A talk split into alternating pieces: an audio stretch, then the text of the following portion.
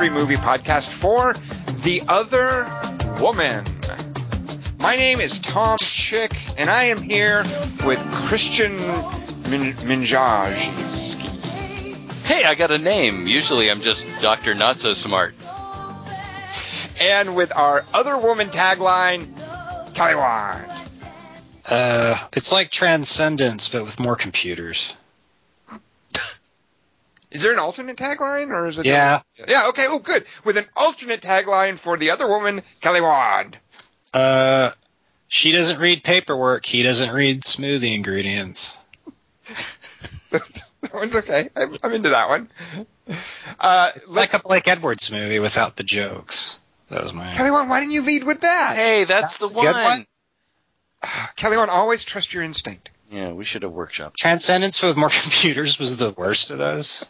I guess you're right, actually. All right, disregard. Uh, before we talk about the other woman, though, because maybe you haven't seen it, and you don't want to hear spoilers. Uh, Dingus, you did. You, you made a point to say before we recorded, "Hey, let's do a, a trailer thing," because I have something I want to say about a trailer. So, Dingus, we don't normally watch trailers. Apparently, you watched one. You have something to say about it. What's up with that? Uh, I did not watch a trailer, but um, I got into. Uh, you know, we went to a couple movies this weekend. I think I saw three movies in a theater this weekend, which is a banner weekend for me. Um, and uh, went to a double feature. I mean, it's it's that's a big deal. It's a big deal when you have a kid to work out seeing three movies in one weekend. Especially when he didn't go to any of them. Yeah, I was gonna say Yeah. if he's if he's with you, then it's that's less of an issue. Yeah, he did not see Only Lovers Left Alive, Under the Skin, or The Other Woman. Believe it or not. Right. And he is not. We didn't see anything involving the word Rio at all. Um, so, but uh, in the double feature that we went to, I walked into the theater during a uh, a trailer that was already going on for a movie called uh, I Origins. I think is how you pronounce it. Um, what are you What are you giggling about? Because I have no idea what you're gonna say next. I'm Um, excited. well, I I- origins. Well, Wait, what- I comma origins. It's like just- that's the dude's name. No, it's more like iRobot, but there, there's a space between I and Origins. Just I Origins. I have no idea what it There's is, Space and iRobot too. but I, I walk into the theater and and as most of you know, most of the two of you know, uh, I don't watch trailers. I am very careful about that, and I usually don't walk into a theater while trailers are playing. So But if the uh, I walk. What'd you say? But if the word origins comes up on screen, Well, no. uh, as I as I walked in, and and if you can sort of like visualize like walking into the theater, like up to the up the side aisle in the stadium theater, I saw all I saw on the screen was from the blah blah blah of Another Earth. So uh, I, I didn't particularly care for Another Earth, but I saw a lot there that I liked. So I immediately realized I can't look at what's going on on the screen. So I had to negotiate my way up the stairs to my seat uh, while pretend while not looking at the screen and trying not to hear it. So the the whole trailer went on. I heard things about eyes. That's all I heard, and then it ended, and I unplugged my ears, and this long row of people. There's like six or seven people in front of us uh, watching this, uh, the, there to see this movie that we were there to see, and one of them goes, Netflix. That's all I wanted to say. Was after after he had watched the trailer for I Origins, the, the dude at the end of the row of people that he had shepherded in to see Under the Skin said, Netflix. That's all. Wait, does he mean? Because maybe it's only available on Netflix. No, what what he means is, and this is the same thing that happened when I went to see The Matrix, and uh, the Thirteenth Floor trailer played. Somebody yelled out, "Rent it!" And so this is the modern version Oh, of the Rent it. one. Uh, It was uh, some dude going Netflix. Netflix is the new Rent It. Rent It That's it. 2.0. Wait, 13th floor came out first. That's so your whole story falls apart. Just like I unplugged it. Boom. Um, did you see the Jason Segel movie preview? Uh, sex tape, bad sex tape. tape, yeah. I think it should be called in the tradition of bad teacher. They should have just gone with bad sex tape. It should be like Did a you friend. see the Zach? th- You know what? I'll say this. I don't know. I think you're weird for making us all see a romantic comedy because you thought Leslie Mann was hot in The Change Up. But I get to see previews like the Zach Braff one. Zac Efron or Zach Braff? Braff. There's, a, there's a movie called Neighbors. Oh, there's a Zach Braff uh, movie. I don't know anything about that. With, his- with the guy with the same last name, Braff, and then he wears a space helmet, and then I think someone has cancer in it. Uh, I don't know what that is, but uh, when it comes out, we'll be sure to see it. How's that? Wait, are you talking about the Shailene Woodley movie? No, All right. what's that? No, I'm not. I'm sure I'm not. So Shailene Woodley is in. It looks kind of Sundancey, but I'm actually eager to see it. There's a. a it looks like a romantic comedy called uh, "Fault in Our Stars," but the twist being that sh- she has cancer. I mean, it's pretty upfront. About Oh yeah, yeah, I did see. it. Um, but I, I just want to see that because it looks like it's more about her than that awful Spectacular Now movie where it was about that douchebaggy Miles Teller character. Uh, and instead, she just got to tag along around the periphery. It looks like this time it's mainly about her, and they're going to let some young, handsome kid actor nobody's seen before. Actually, he's been in a couple things, but they're just going to let him orbit around her, which is the way it should be because she's excellent. Yeah, Definitely. Definitely. Did you see the Step Up trailer? To dance movies? That Yeah, what are you talking about? Is there a new one? yeah. There's a new one. There's always- Awesome. Who's in it? Is anyone we know of? No, it's always a different cast, which is always weird. Isn't that, I think Channing Tatum was in a couple of them, and I think Briana Evigan might have even been in two of them. Am I wrong about that? I've never seen one. Oh, Kelly Wand. I mean, I, I haven't thought- either. Is what I meant to say. I don't know anything about those movies. I thought Charney Vincent was in one. Charlie Vincent was in one. Yeah. Oh yeah, I haven't seen that one yet. Kelly Wand, you need to get to work. There's some step-up movies that I mean, they're all terrible, but there's a certain energy to them that, uh, without fail, kind of can come through. Uh, Yeah, that's don't, the one thing Don't wait is, until you get a 3D TV. Don't wait. Just go out and see them. It just seems weird to watch people dance to me. Like it's a strange. well, there's drama between the dancing to give some context. To but it's all that's all dance themed drama. Even like you ain't dance with me, motherfucker. Like this shit like that. It's like Well, fortunately, we've got Clint Eastwood coming along adapting a Broadway musical to show us how it's done with Jersey Boys. Oh god, I saw that thing.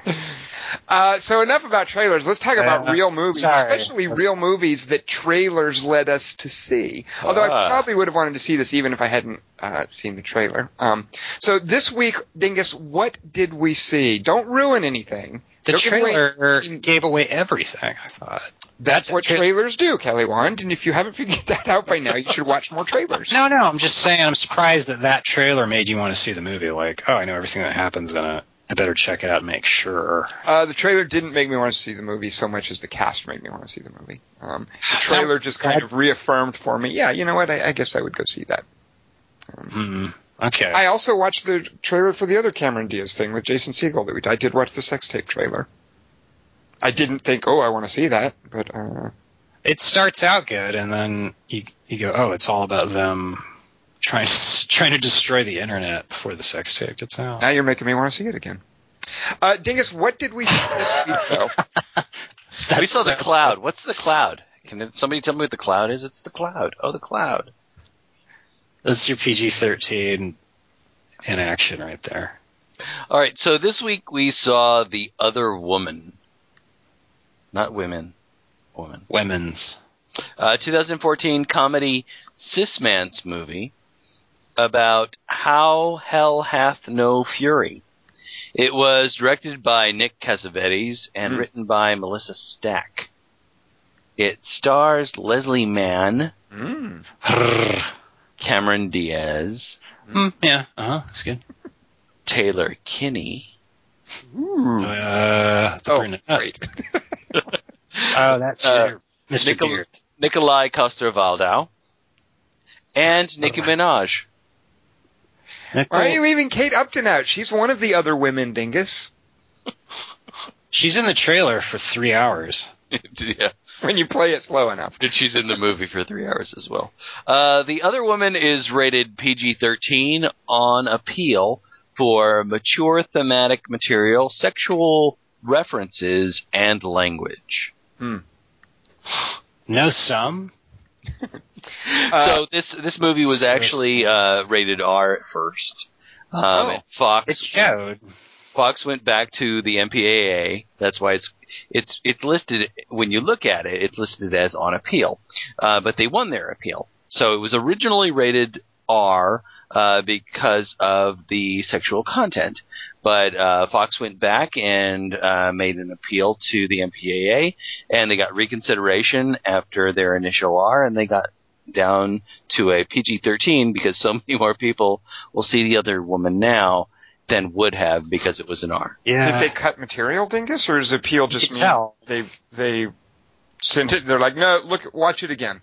Like, No, was I- it was it changed? No, I don't think they changed any content Okay. because mainly it was just sexual uh, references, and uh, they just went back to the MPAA and said, uh, "Look, these references. There's no language. There's none of those normal things. There's no." You guys watched it wrong. Yeah, you watched it wrong. Was essentially what happened. So they they so when it's listed as what the rating is, it's re- it's listed as on appeal.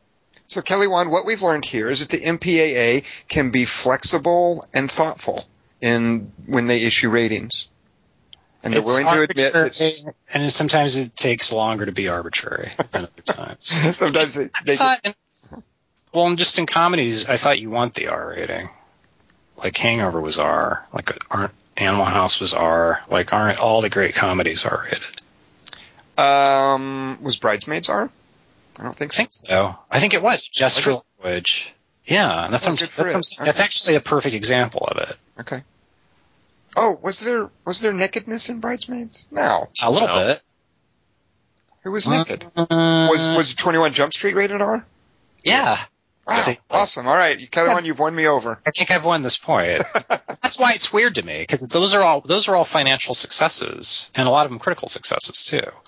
So it's not like an R rating fucks a comedy over. And this movie's about sex. Let's mar- consider was this a, a financial success? Let's have a look at it real quick Ooh. and find out. Well done. Oh, look, it was. It opened at number one. It beat Captain America finally, uh, and it made a very healthy 25 million on its opening. But nothing else is out. We Um, the fact we had to go see it. Whether Is- nothing else is out, I mean, other things were out, but 25 million, it, it did better than expected. Uh, I- this movie, I think, is is going to do very well. Um, it, it also, uh, I think, the conventional wisdom is it, it once again demonstrates the viability of what might traditionally be written off as a chick flick, uh, as a commercial property. Basically, hey, women, people want to see movies about women as well. Um, that's the takeaway. The guys will come. yeah. Well, that's actually commercially. Now, if we look critically at how it did, let's let's take a look there. On Metacritic, which is the average from various reviews, uh, the other woman is at 39. If we look at Rotten Tomatoes, which is the percentage of reviews that are positive, the other woman, 25%. A Uh, cool one in three, or one in four. Let me redo my math. One in four reviews were like, yeah, I liked it. The other cool. three were like, nope. Didn't like it. Yep. No, you didn't like it. They said. 75% of them were like, nope. No, you didn't. Wait, seventy-five percent wrote. See, I don't even know how they get. Never mind. Gives a shit about the numbers. But Kelly Wand, let's go to the, the pros. Why don't you break down for us the events that happened in The Other Woman with an other womanopsis? Is that too easy? How about other womopsis? did you mean Nice. pros? Se pros? A prof- professional pros. All right, I'm Pro- sorry. pros by a pro, Kelly Wand, with the other womopsis. Am I close? These aren't really pro. But what was your? No, that's not correct. Dingus thoughts. The other Wopsis? Mm, see, Dingus is better at it than you, but I don't Yeah. think you're really trying. it's the other Whoopsus. Oh. It's kind of what Dingus said, but uh, whatever you want to call it. But I I'll was hear it. being more insensitive to Italians. Right. Bridesmaids was rated R, by the way. See? By the way, uh, Kelly Wand, next time you do a, a Bei Ling voice and Dingus takes umbrage, you can point out that he made a joke about the word wop. You've got that, like, like put that one in the chamber. Then he pointed it out too. But I'm Italian. Don't Italian. forget. Morosky Uh, is see. totally an Italian name. The other Whoopsus. Cameron Diaz and Jamie Lannister about to have sex in a hotel room. She's all, wait. He's all, oh, you said wait? That can only mean you want to talk instead of have sex. What am I again? A professional startup failure? This isn't a wedding ring, by the way. She's all, no, I meant, wait, I got my necklace and my dress mixed up or something. He's all, oh. Is that the punchline? She's all, I don't know. Do we at least get to see the sex? They slowly turn to shoot confused looks over at the craft services table that's sitting in the director's chair. After a few minutes, the table raises a bullhorn and goes, and cut. Yes. Awesome. Suck it, Bond movie openings. Now let's try one more for safety without the chemistry. The screen's all the other woman. Hey, Kelly, oh, that was a fantastic interpretation of a title card. You've never done it that well before. that was awesome. The screen's all the other woman. With a bunch of exclamation points and plays some music that's all. You thought that was crazy. Wait do you see what Kate Upton does with binoculars. some helicopter footage of New York's all. This is a few thousand feet above where the next couple scenes after this montage take place. That's what that shot said. Jamie Lannister takes her to the most romantic balcony railing in the city and goes, Well, Cameron, we've been having sex for eight weeks, so I got you this box. I guess you can open it later off screen. Happy anniversary. By the way, at 10 weeks, you get nothing. When can I meet your parents? I want them to know we've been fucking. She's all, yeah, that'll be fun. Come meet my dad in Connecticut. His name's Don Johnson. He gives me advice on what to wear to have sex in. You'll like him. I think my mom's dead or just not interested in my sex life. A guy gives them a Porsche as they drive in circles around Leslie Mann while she has her back turned. He's all, by the way, I know I pitched it a couple seconds ago, but I can't ever meet your dad, but especially whenever we were supposed to do it because I got to go to the Bahamas to steal, I mean, cheat on, I mean, go to the gym. Do you still want to stay in the car with me? No, I'm upset. Okay, bye. He pulls into his bathroom and stops brushing his teeth. After a few minutes, Leslie Mann comes in. She's all, hey, honey, I came up with yet another idea to make a billion dollars. It's called Brain Camp. All you need to do is eat some bacon and it makes your head explode. Only we'll charge people to do it in tents and cabins near forest fires and moose. Isn't that neat? Here we are married he's all cool. Hey, sign these papers real quick while you give me a hand job. Uh, also, I got to work late every night for the next six months to have sex with Cameron Diaz. I mean something else. She's all, hmm, I don't know. Maybe I should read paperwork before signing it. I guess I could just read it right now instead of sounding doubtful, but uh, uh. He's all, look, I'm not cheating on you, or at least I don't consider it cheating. And this isn't stealing. I mean, not me stealing, because your name's on it, which I guess I could just forge. Look, would I get all these papers for you to sign if I didn't used to like having sex with you? Jamie Lannister dumbly forgets he told Cameron Diaz where he lives, and she dumbly forgets to have gone there before. While Jamie Lannister is presumably somewhere else, on her dad's advice, Cameron Diaz shows up on his porch with a paper mache heel and a plunger to discuss their breakup. Leslie Mann sees the plunger and Cameron's whorish aspect and goes, Hey, let's be friends. I can't wait to tell my brother all this. Then she trashes every room in the house, but luckily Jamie Lannister doesn't notice because he's at the gym. Her brother comes over to paint the books in the library. She's all, Didn't I trash this room? The brother's all, my sister's husband's cheating on her, man. If I was in this movie more, I'd kick his ass. Unless you got a plan. She's all, yeah, me and a couple of his other mistresses are going to poison and rob him. He's all cool. Mission Impossible music plays while Leslie Mann parks. Then she pretends she's a contortionist in the bushes to make the gardeners lose interest and drive away without saying anything. They see by using cardboard on the eclipse that Jamie Lannister's fucking Kate Upton. Jamie Lannister's all, I gotta go to the gym. He takes off. Then Kate Upton gets up and runs down the beach in slow motion while nobody else on the beach watches. Leslie Mann and Cameron Diaz run with her in slow motion until the music stops. Leslie Mann and Cameron Diaz fall over, but since the ocean's really quiet on the beach, Kate Upton hears them hit the sand 30 feet away and runs all the way back to them. She's all, Are you okay? I've never heard people fall on a shoreline before. and if they laugh or they're wrestling, I always investigate, no matter how far away I am. They explain by the camera cutting away. They all get a bungalow together and talk off screen about the plot. Then Kate Upton's all, wow, Jamie Lannister's been at the gym forever. I better get back to my beach chair and act normal by having sex with him for the rest of the day. But I'll swing by and spend the night with you guys. He'll probably need to go to the gym again or Miami. Leslie Mann's brother takes Cameron Diaz to show her a bunch of lumber and bag concrete. You saw. this actually happened in the movie. By the way, this part's not embellished, but he's all. This is my favorite part of the house. She's. There's a cool part in Cool as Ice where they go on a construction site. That kind of reminded me of this scene. I don't know And if th- six those words. There's a cool part in Cool as Ice have ever been said. Where Vanilla Ice takes the smart girl and he shows her like the street ways by the kind of construction site and just like run around. It's really good. She's all, "Wow, who you building this house for?" He's all, uh. although according to the end credits, us. She's all, "Man, this gazebo would be amazing.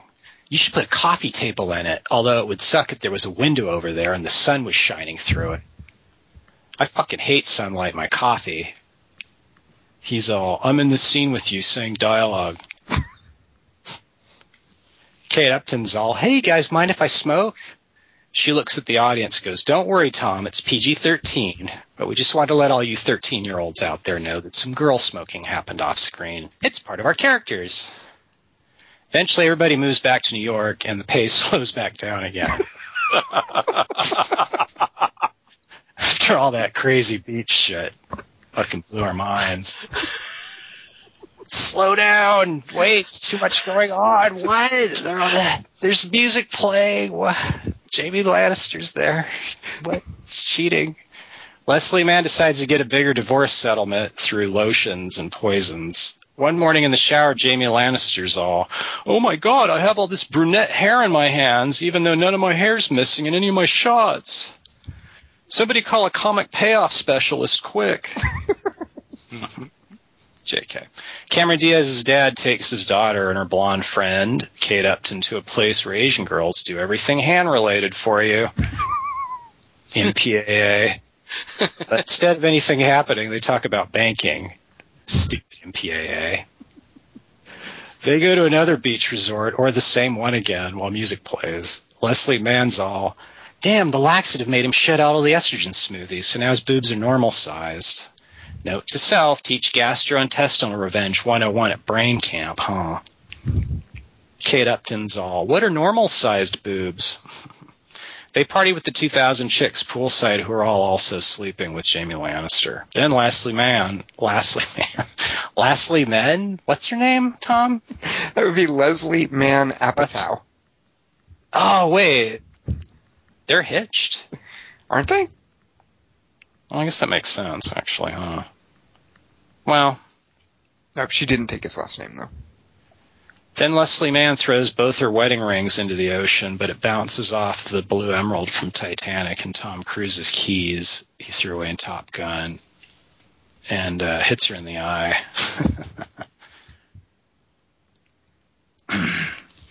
After the movie runs out of music, they trick Jamie Lannister by getting him to forget what glass is twice. and also trick him into parking his car in a red zone and also forgetting everything. He's all, now what else dumb could happen to me comeuppance wise? Don Johnson teleports into view and goes, I had a hunch my daughter would be robbing you this morning and you'd park here.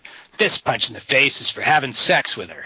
And also a uh, semi-retarded 18-year-old I'm also having sex with. Spoiler alert. And don't even think about taking legal action against me. My daughter and I are both lawyers. Some music's all the characters' faces. The epilogue words go, Leslie Mann's now multi-billionaire and a genius. She's married to the guy she talked to for a few seconds in that one scene. He knows estrogen's in the smoothies, but can't get enough. Cameron Diaz and the brother character moved into the house he was building for somebody. She sure likes the coffee table and the gazebo till the sun shines through the window. Kate Upton's ass is still only in white bikinis. Don Johnson looks at it on the beach. Some music plays. The end. All right, uh, Kelly Wand was uh, was I right or was I right? Leslie Mann's so cute. You were totally right about her. And you don't like Cameron Diaz? No, she's cool. Okay. She's the straight man, though. She kind of But- is, isn't it? Yeah, as far as the buddy Yeah, comedy goes. She's the yeah. voice of reason. Right. She's like, no, if you when you break up with someone, you just fuck someone else. It kind of solves itself. Mhm. But Leslie Mann's the crazy character. But I don't know. It seemed like there weren't any comic situations. It seemed like it got all kind of dramatic. I think trying to get a drunk Leslie Mann into a limo That's- that's qualifies one as a comic part. situation, Kelly. yeah, she's super cute and she's drunk, and then the rest of the movie she's kind of bummed out. So it kind of it's not as fun as that one. Okay. Insane. Thing is, do you concur? Was there enough uh, comic situation for you? Was it was it lacking there? And am I right or am I right about the whole Leslie Mann Cameron Diaz thing? Uh, I don't know what you mean by "Am I right" or "Am I right" about the Leslie Mann. Yeah, I don't either. I I think that their the best thing about the movie is their chemistry, and um, if the movie had had more of that, it would be awesome. Um, I left my head off during the first part where you see that chemistry just sparkle. I mean, just going crazy, uh, and then we hit a doldrums, and the movie just drops. It really does that horrible studio comedy thing where it starts to take itself too seriously about halfway through, and Yeah. it doesn't let up. And it's so, and that that come up and stuff was just so embarrassingly sophomoric. I was like, oh, you were you were doing so well for so long, Right. and and this is what you're this is where you're going to to end up. Yeah, banking, and then he s- s- walks into glass somehow. I I mean, all of that was just uh, pretty much everything. Once it starts resorting to expecting us to be entertained by him being fed a laxative rather He's than being not- entertained, That that is rather the than- moment. that is the moment where it goes. Uh, rather than to being speak, entertained south. by the, Yeah. the two of them just hanging out and talking. And like early on, there are these great comic situations, and there's a great setup.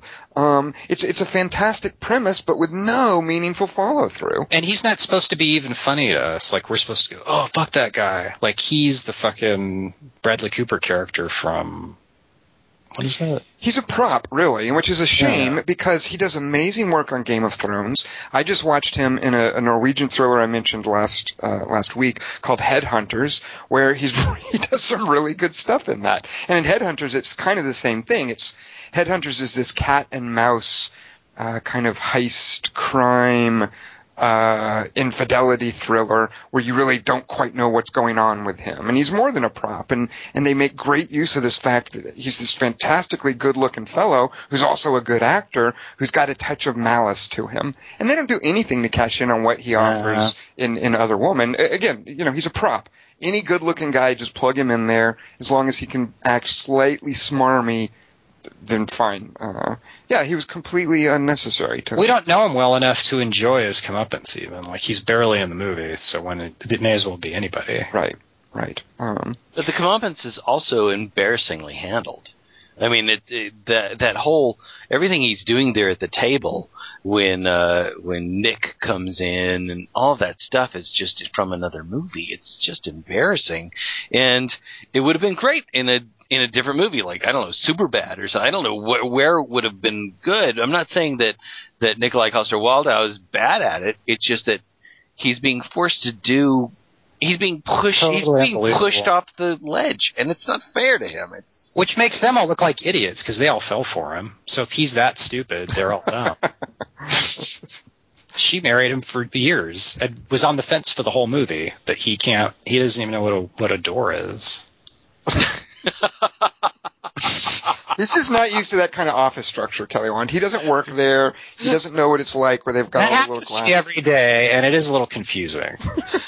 but yeah, he, he uh, really can't handle himself there, and and that's hard to believe. he's not used to that kind of. That was yeah, a weirdly bloody scene too. Like when Yeah. when he first walks into the door and they explode a, a blood squib at nose level under the Yeah. glass door. I was like, ooh, that's kind of grim. I mean, that's like something. that's PG thirteen. That's what I would imagine would be the actual appeal on the R rating is the, his nose exploding. Then he gets punched in it, and then Yeah. also, but nothing happens, and everyone just. I wish something like that would happen in real life, just because I want to see if people would actually say nothing like they always do in movies. Uh, there was a really good episode of Veep last season where Julia Louis-Dreyfus walks through a glass door, which was way more realistic. Really, it seems hard to do.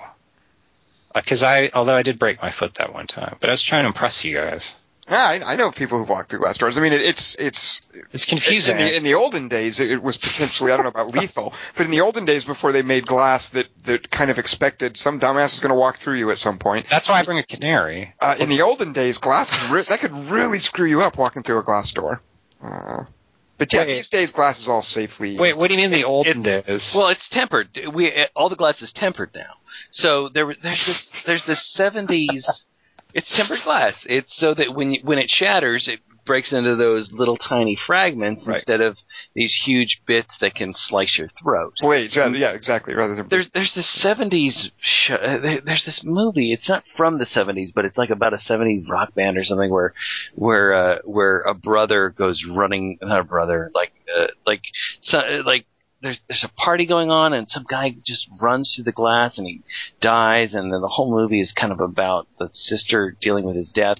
But it is that the way that glass used to shear off and now it's just the way uh, the way he walked into that glass wall and it just it's Yeah. tempered glass so it shatters like a little, Little tiny pebbles, fragment. Yeah. And plus, we know we don't know in Blade Runner did Zhora die from Deckard's bullets or from going through the glass. We don't know. Ah, good point. So- or neither, because she has four years anyway. that's true. Or did she just hit her shut off point? Yeah, by That's a very good chance. point. But he gets a he gets a, a robot wrist to the throat. Uh, which one of us is the biggest doubter for Cameron Diaz on this podcast? Because I, I think even in stuff like Bad Teacher, I, I really think she.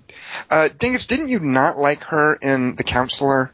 Or were, were you kind of the Cameron Diaz naysayer back Oh, I thought she was horrible in that, but I, I can't say I'm the, the worst on it because I liked her so much in Knight and Day, um, and ever since that moment where she just al- allowed herself to be seen, and so did Tom Cruise as the age she is, and that's one of my favorite things about this movie, um, is the and the way she does her career is that she just lets herself be seen the way she is.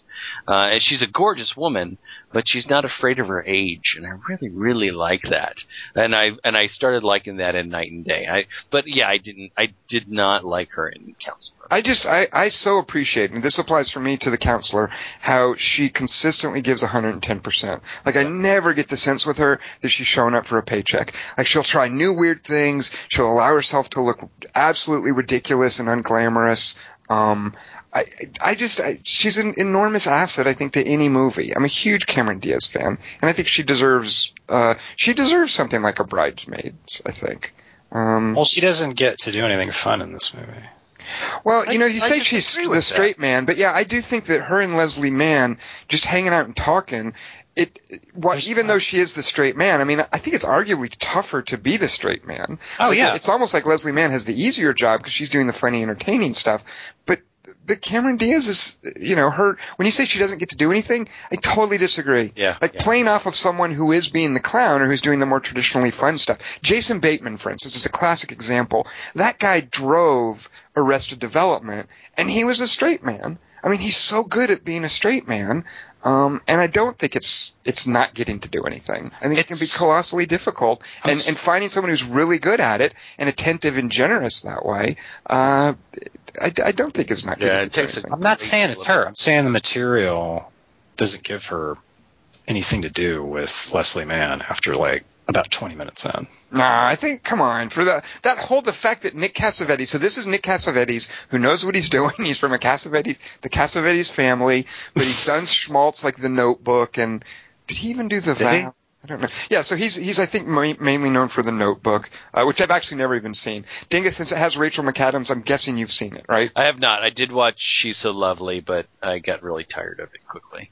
Well, well, Nick Cassavetes, I, I think, is smart enough at times, like that closet scene, where they go in there and he eventually just like lets the dialogue fall away and they're playing music, but them just like giggling and looking at each other and hanging out and talking and oh, and they're playing with the clothes in the closet. Right. Um, like I, I love that sort of thing. That, That's early.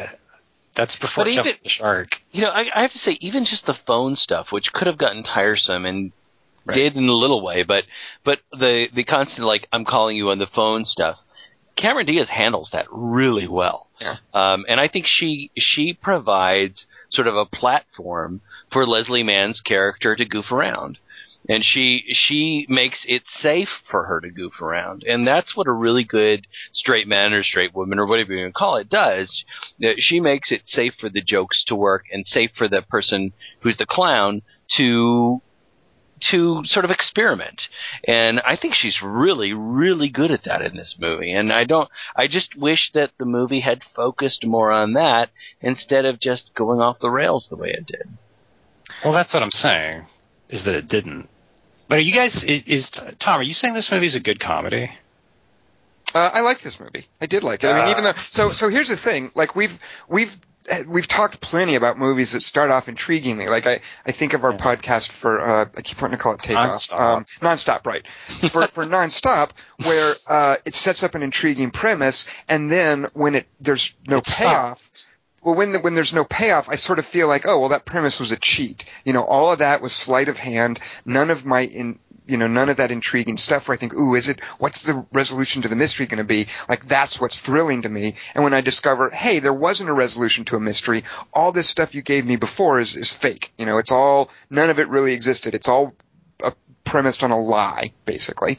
However, if you look at a comedy like this, where it doesn't follow through and there's no meaningful resolution, I don't think in the same way that, that that happened with a, a non-stop situation, I don't think, for me personally, it doesn't invalidate the earlier stuff.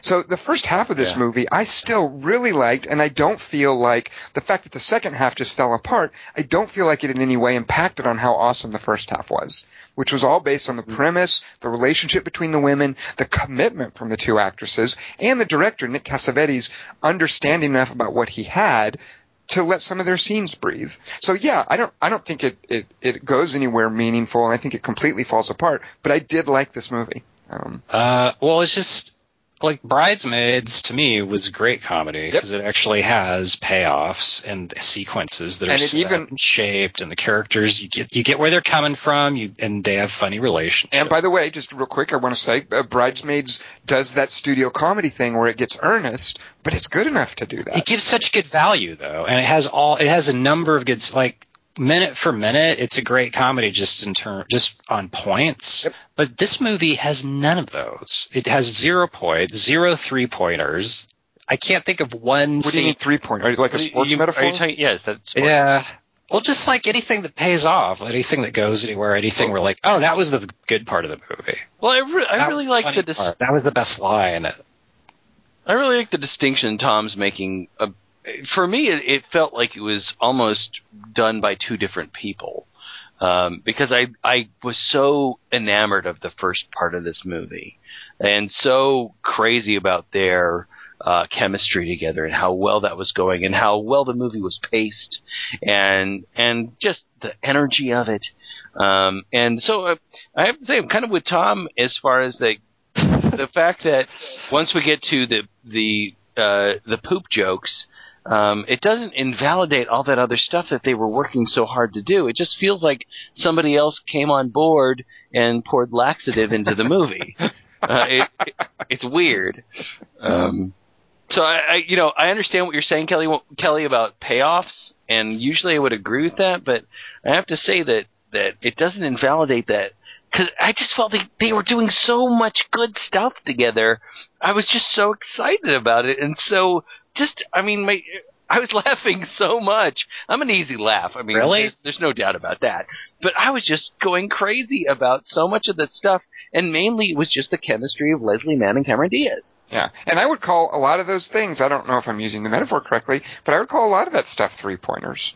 Uh, it- Mm, you guys haven't for quoted any lines. Leslie Mann, yeah, I, did, I don't, maybe I don't know where the lines are, but Leslie Mann's early stuff about brain camp and pig bacon, and that was totally a three. That was all right. I love watching her. that It's stuff. I'm saying 20 minutes, and you guys somehow it felt like an hour, or maybe I missed. I lost an half Well, hour. Kelly, when I when I get this feeling, I'm usually almost always right. What feeling? What do you mean? Nothing. Sorry, Oh, I I just see. gave you a line. Oh wait, wait, yeah, yeah. See, so wait, so I'm her though. You're quoting me then. No, I'm not quoting you. I'm quoting the the feng shui girl, not Carly. I'm Quoting the other girl. You're quoting Cameron Diaz. Yeah. Okay. Uh, some of the other things that I liked that I don't normally expect in a throwaway comedy, uh, I really liked Nicki Minaj and Taylor Kinney as, as supporting characters. Yeah, Uh, they're great. And and I was expecting to really be annoyed by her because of that that little bit she has in the in the trailer. But she's great. Yeah. Uh, Who, the receptionist? the receptionist Yeah. was Nicki Minaj, and the brother is an actor named Taylor Kinney. Dingus, have we seen him before? I couldn't tell if I'd seen him before, but I just didn't recognize him in the beard, or if he was someone completely She had a good one. He was in uh Zero Dark Thirty, but I have no idea what Oh. he was. I'm sure they, yeah, they probably put him in a SEAL uh, Yeah. uniform and had him on the, the raid Right. at the end. Okay. Right. Um, My mom always said selfish people belong. That's a good line. See, there See, you go. yes. Kelly Wand call it, bringing up a three pointer. That's another. All the three pointers in the first quarter, and then there's three quarters of garbage. But then you still have You a high, you guys still have a game with a high, with a winning score, right? well, we're bringing up the average. Is that the reference you're doing there? No, I And was how, trying- how about Don Johnson? Come on. He's barely in it. God, you It get. doesn't matter. I I love this. I love the age casting of Don Johnson. I love that. Dingus, you really should see the season that he's in of uh, Eastbound and Down. Uh, Don Oh. Johnson's doing some What? great uh, It's a Twilight few Years stuff. Yeah. Um, Well, I I You love this idea because usually you have this weird inversion of like Sally Field plays Tom uh, Tom Hanks's mom or something, and they're like ten years apart, and uh, and Don Johnson looks slightly younger than Cameron Diaz, and he's twenty years older, um, and I love that that that's that's what they're they're they're messing around with ages, and they let him play the dad part and and he gets to mess around a little bit. I I thought he was great in this, and I love that idea. I love the way they mess around with age casting in this movie. It's great. Kelly Wand, here's another three pointer. Uh, when a scene ends, normally you just cut the scene. You're done. Uh, there's a point where Leslie Mann is walking out of a room, and I think it's a scene with Taylor Kinney, uh, and she's just really flustered, and he says, "Where are you going?" And she says, "I don't know," and she just exits. I'm like, wow, that was really so good. great. Yeah. Uh, she's like trying not to cry because like, she's keeping it inside, like crying like a winner. Right, right, yeah. Those are come on. That even had a what do you call it in comedy Yeah, where you right. you s- you do a joke twice? A Callback. Yeah, that even had a callback. Come on, Kelly Wand. That's that's got to earn him three points. Yeah, what's the callback? you do it a second time. No, no. But what's she goes? I'm. I don't know where I'm going. She does that. Oh no, no, where where Cameron Diaz says cry on the inside like a winner, and then later there's a scene where she's crying and she's trying not to, and she says to her brother she's trying to cry on the inside like a winner. Oh. Is that not a callback? Did I use callback wrong? Uh, and they're doing all this stuff where it's like, what is this, some some Tyler Durden Fight Club bullshit? Oh my God, what a great reference that was too. Yeah. oh my god. You guys are so easy. Fuck. Uh, Kelly, what did you guys Uh, notice in the credits? God.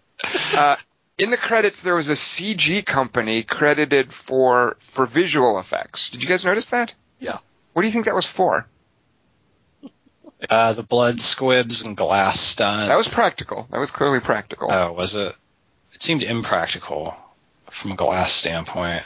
Practical just means like it's an effect that was used on the set, like it actually physically existed. There wasn't a dream sequence. That's what I'm saying. I feel like so we're I think I, I could be wrong. where they're talking about pubic hair felt like an R-rated scene. So I could be wrong, but I think that the visual effects company, and this seems ridiculous to me, I think the scene where the dog goes to the bathroom Oh yeah, yeah. might have been Oh, CG dog poop. Yeah, yeah, well, it had to be. They Yeah, can't make, so I think can't there was a make visual effects company who, Not who, just, uh, who their job and the other woman was to do CG dog poo. they did a great job. It was really convincing. Uh, that dog, did it get a credit, Dingus? In the credits? Uh, I don't. Uh, well, the the character name was Thunder, but I, Right, right. I don't know. I don't think they credited the dog, which makes me also leads me to wonder. I don't think this is the case. Why aren't animal credits, which are often in movies, why don't they have those on IMDb so you can see when the same dog is an actor in different movies or cat? Like, why doesn't the dog have an, its own IMDb page? Like a link, like you have it for actors, and sometimes animals get credits in the credits. Why doesn't IMDb rec- It is also usually the same animal too. Like, wasn't that one monkey in every movie? Yeah, and I just want to know was Abby in Paranormal Activity 2 in any other movies? Because if so, I want to see him. I liked that dog. But it's also kind of a bummer because then you go, oh, there's like 19 lassies, which means That they probably lost a bunch. how many Benjis were there, Kelly Wand? That's what I'm saying. Yeah. Exactly. Uh, so what, I, I wonder in a, in a script like this, uh, do they write it specifically so that they can spend two weeks during the shoot in the Bahamas. Like, I wonder, Yes, wait, why are we going to the Bahamas? Oh, I bet they just wanted to sort of screw around and hang out and shoot admit- for two weeks. No, totally. And you know what? It always makes a movie worse. Notice that the bait, the Bahamas shit, it's the weakest stuff in the movie. We did see, I don't know if you guys know this, we did see a movie that ostensibly a large part of it takes place in the Bahamas and they didn't have the budget to actually go to the Bahamas. Do you know what I'm talking about? Weekend at Bernie's. Dingus? Boat trip. Dingus, I know exactly what you're talking about, but uh, well, I know I remember us talking about this, but I can't remember. What. It's You the, that have. Tyler Perry movie. Oh, they, yeah. they go on vacation in the Bahamas, but they had to shoot it on beaches, I think, down in Georgia or whatever. Oh, I just remember them sitting in those jet skis and not Right. doing anything with them. That was awesome. but at least here, Waters. are- actually got to go to the Bahamas. that is weak. Because it's supposed to. Yeah, you're right. Because it should be the one perk of the movie. What? Let's go make a piece of shit, but at least it'll, it'll be like a paid vacation. Kind of. Well, it's like a, there's a fellow named John Stockwell who's an actor and he's directed movies. Like most of his movies, it seems like he is he's choosing scripts based on where he can go for vacation. He did Into the Blue. He did a movie where Halle Berry fights a great white shark. Uh, he did uh, he did one of those movies that I thought was Soul Surfer. Uh, oh, Blue Crush. I think he did a Blue. Crush. Um, so John Stockwell is a guy making a career of taking hot chicks to great locations to just hang out and shoot a movie for a while. Michael Caine said he did that for Blame It on Rio. He's all, I wanted to go shoot in Rio for a little bit, hang out on the beach with Demi Moore. Demi Moore was the chick in Blame It on Rio? Well, he's not the one he has sex with. That's Oh. like the she's the Demi Moore is the Cameron Diaz straight man, and then Michael Caine has sex with his friend's daughter. Shaving cream. You didn't see that movie? No, no, no. I remember that movie. I totally remember I that. forget that girl's name though. I don't think. Yeah, did It's she? the only movie I saw her in. Uh, what uh, did we think of? Um, I, I don't want to be mean here, but she's certainly attractive. But I was a little disappointed in Kate Upton. Like I Oh, thought we were going to get a third element to this, like like it was going to add a little extra spice, a different kind of flavor to the, the chemistry that Cameron Diaz and Leslie Mann had. And then when Kate Upton showed up, I was like, oh, that's kind of all she's bringing to the table, just like her hotness. I was a little disappointed in that. Yeah, that's what I'm saying. It's a smoke screen, I didn't and even it's think she she was wasn't all that great, even even for a hotness aspect. No, Leslie Mann was way hotter in this movie. That's what I was going to say to Tom. That I concur, and he's won me over to Camp Leslie Mann. I was never anti her, but now it made me want to see all of the changes. Oh yeah, yeah. Well, Leslie Mann's hotness, a lot of it is uh, just how good she is as an actress, and she is she's certainly attractive, and they uh, they certainly dolled her up for certain uh, nude shots in the change up. Um, but I, I still maintain, I, I think in Funny People, like the relationship between her and Adam Sandler, I think is great. Um, Yeah. She does a fantastic job in Funny People. As a matter of fact, I think she gives that movie. Adam Sandler is, is good in it, but I think she's the one that really gives that movie its the kick that it needs. Like in that third act bit in Funny People. Um, yeah, she's she's fantastic, and But Kate Upton's so lame as an actress that it, it, it's like Leslie Mann and Cameron Diaz both look so much better than they would anyway. Well, like. I think what's going on here, Kelly Wand, is, and you see this a lot of times when there's someone who's not really good at acting or who's kind of new to it. A lot of it is Leslie Mann just fawning over her, selling the hotness. It's not so much that Kate, and Kate Upton, she certainly looks great in this, but I've seen her way sexier and like doing little dances on YouTube or whatever. Yeah. And none of that, there's none of that, that just smoldering sexuality in the other woman. You can see her way hotter on a YouTube clip. But a lot of it is, is Leslie Mann selling her character. It just being Right. so in awe of her. Uh, so a lot of what Kate Upton brings actually wasn't brought by Kate Upton, but was provided by Leslie Mann. But also Cameron Diaz plays the I used to be the Kate Upton, Right, right. which is kind of interesting. Like that's where I thought it was going to get kind of interesting, but then that doesn't But go the- anywhere. I think there's a little too much of I know what you're doing and I know what I'm doing and uh, we'll figure you out later. I mean, there's this little like you're the third you're the you're the third part of the triangle and we're gonna make that joke a bunch of times. Yeah. And I just don't I don't you know it, I to be honest um, the way she delivers lines is fine. I mean she's okay. Uh, She's just not as, Kate Upton. yeah, she, she's okay. I mean, she's, She's not, not- em- she's not embarrassing. It's not like uh, I would expect like a Sports Illustrated model to Right, right. just like Yeah. fall over being able to say a line. She's fine. Right. She just doesn't bring the kind of charisma. I mean, she pops off of the page of a, of when you're looking at like a picture of her, but Cameron Diaz and Leslie Mann just have this other level of charisma. They're stars, and she doesn't have that kind of ability on on film as far as being in a movie. Uh, and I, I, I'm I'm not trying to uh, denigrate her in any way. She's she's not incompetent. Um, I just wish they would have cast somebody else who who brought something else. I don't know who else to cast, but I wish they would have brought something else. You know. Wand, who would you have cast in that part? Uh, probably Karl Urban. One, two, three, not only you and me, got 180 degrees, and I'm caught in between, counting one, two, three, Peter Pan, matter free, getting down with three P, everybody loves ocean. Or I Robert think pretty much every movie is is better with a little Karl Urban. Yeah. It should be Karl Urban, Robert Shaw. But it's the exact same the exact same melody. Karl Urban, Robert Shaw, and Sean Connery, which is a little weird, but because they were editing something. Uh, I don't know if this is the right time for this, but Kelly I have a bone to pick with you. I'm Whoa. ready. Three freaking hours of Wolf of Wall Street, really? How much did I oversell it? Ugh. Maggie Roby. Ugh, I really thought it was insufferable. I mean, it was so. I, again, it's just Scorsese is so full of himself and what he does.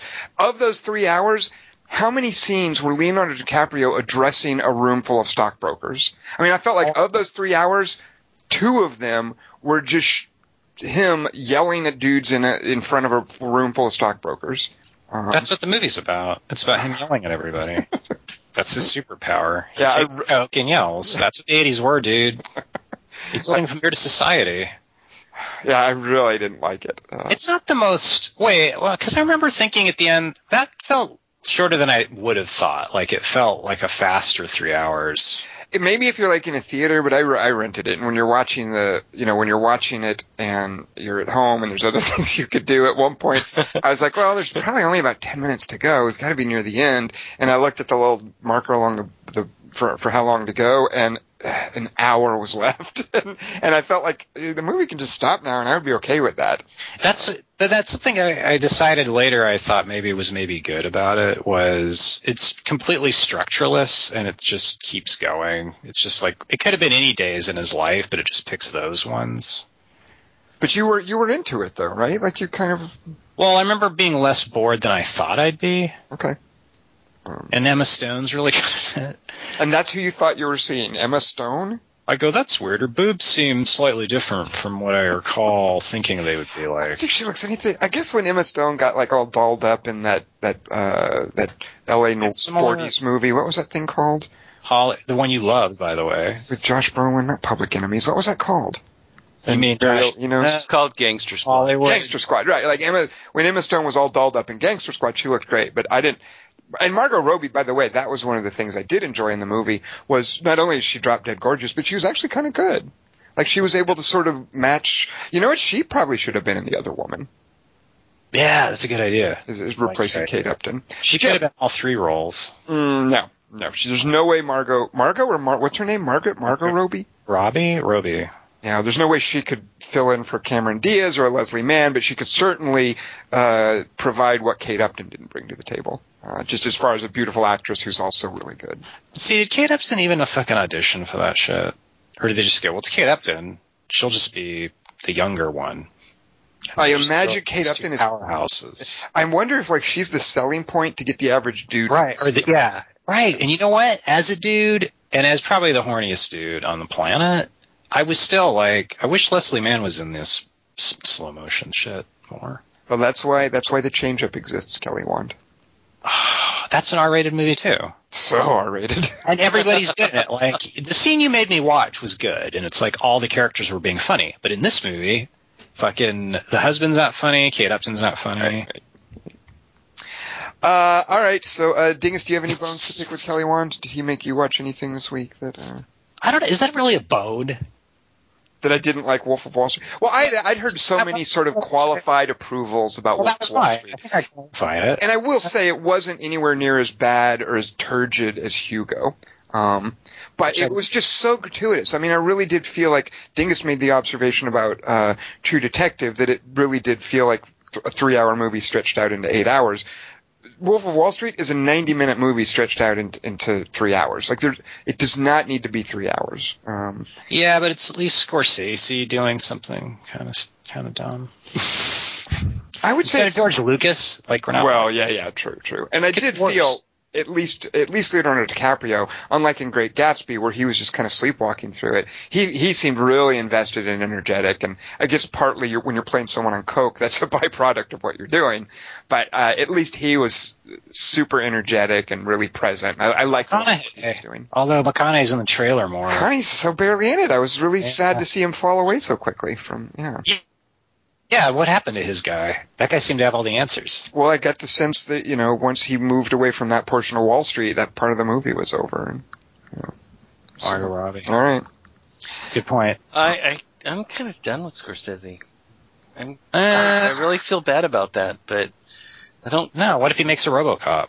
You'll be into that. No, I, I don't. I, you know, if he wants to run around and mess around with film preservation and making documentaries and whatever, that's fine. But what's the last thing he did as a director that I care about? I don't know.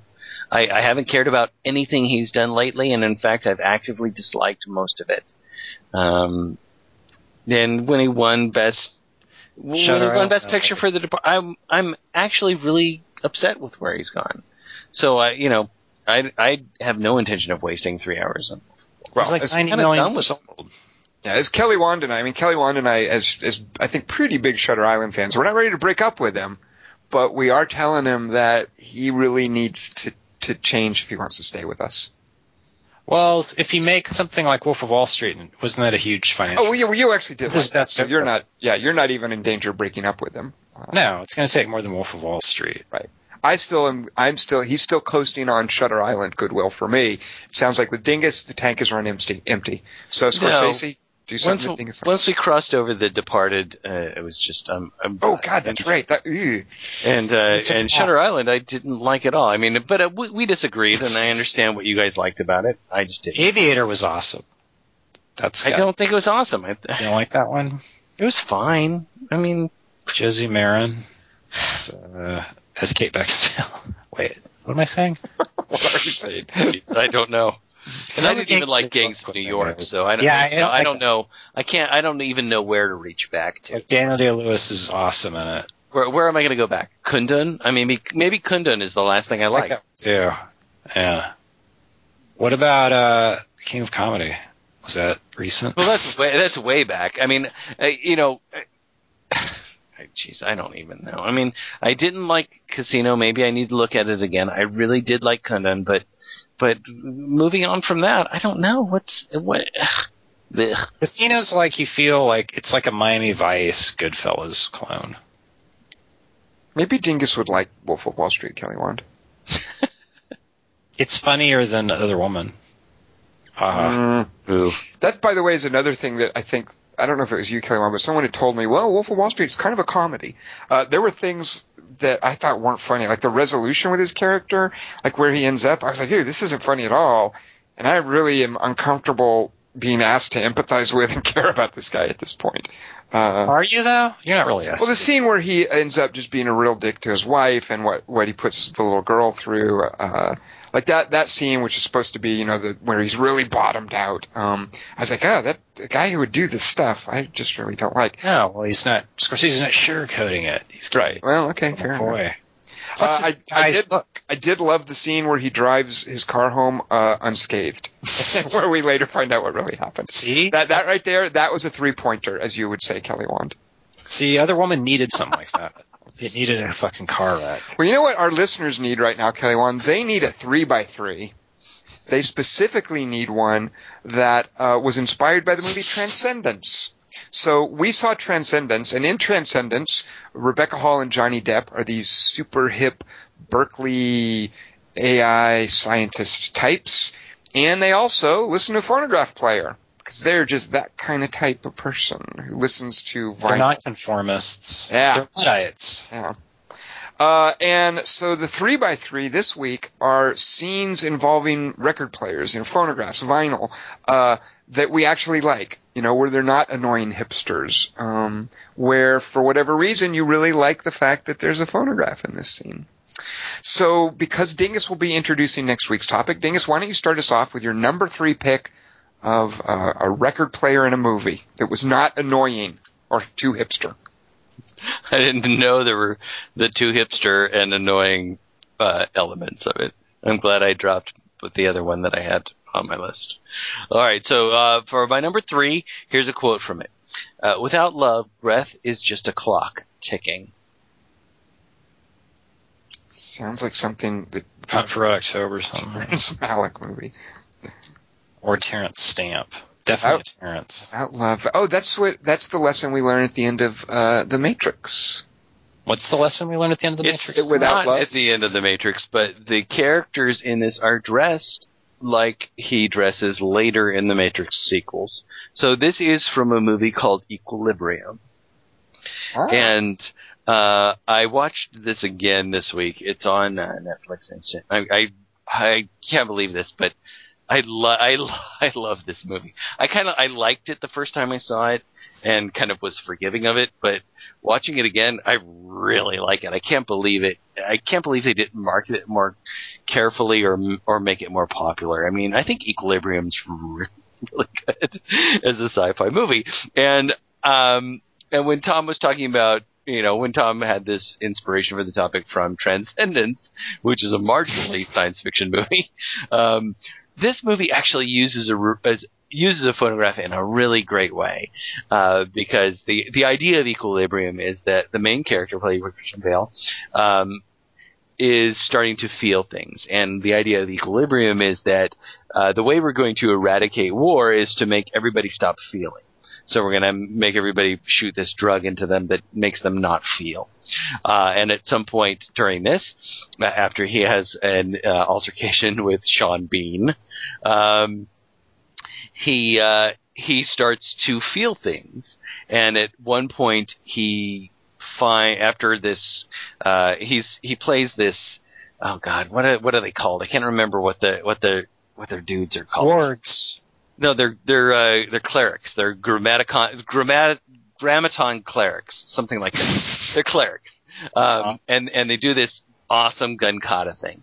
So it, so he's like an Uber cop who who doesn't feel, and he can sort of suss out when other people are feeling. Uh, but uh, you know, his wife has died. He's raising two kids. He doesn't feel things. He's starting to feel things finally.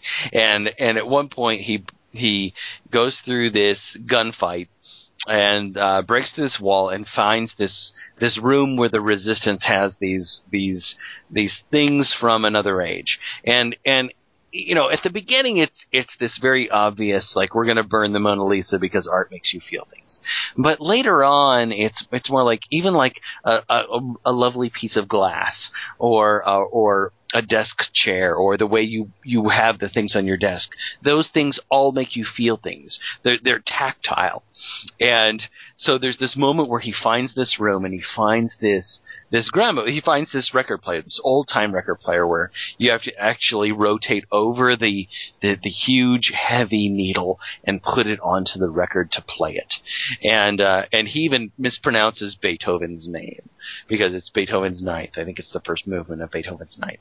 Uh, and he and he starts this gramophone up, and you see that that huge like I don't know what they would call it, but the the huge phone thing that plays the music out instead of speakers, and and you see this breakdown that he has upon hearing music played for the first time in this way, and and so that moment in equilibrium is one of my favorite record player moments.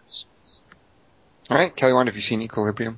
No, I don't see movies uh, that have science in the name.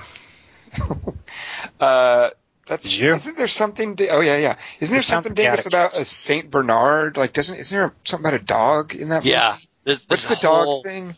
the the, the great oh, that's a great ridiculous dog stuff but i love it um you know they have to as the movie goes on this uh this controlling figure known as the father decides and the board decides that people are just going to be eliminated. No questions asked. And so they eliminate a bunch of resistance people and then they find out oh there's a bunch of animals back here. And none of these people feel anything like why are they keeping these animals? Are they for experiments? Are they eating them? Who knows? And they're all these cute little dogs.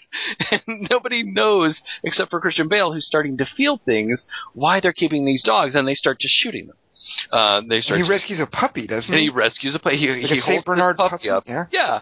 and he says, uh, "We need to make sure there's no uh, plague." And he runs off, and then he puts the dog in the trunk, and he tries to let it go in this area that's just for people who are like, uh, I forget what they call this area, but he gets caught doing this. He like has the dog in his trunk, and he tries to just like, uh, like go, go, go, go, and the dog's like pawing at his door, and he puts the Ugh. dog back in the trunk, and he takes off his coat, and he like makes a little area for the dog to lie down on, and then at the end, of course, the dog is like licking his daughter's hand as the as the movie comes to a close. But yeah, there's this whole like him holding up this this beautiful puppy because that's a symbol of like why humans feel things. It's beautiful, yeah. Well, it's basically the. I think the takeaway from Equilibrium is that some mix, maybe at least one of these three things, will will force you to feel either uh, Beethoven, Saint Bernard puppies, or Emily Watson. one of those three right. things is going to bring you around. No society can can In that order? people not caring about one of those three things. Uh, is the movie in that? I think so. Yeah, in that order. And Emily Watson is the one who says the line that I just quoted. That this uh this um without love, breath is just a clock ticking. Does the Gunkata stuff hold up? Does it? You know, this seems pretty cool.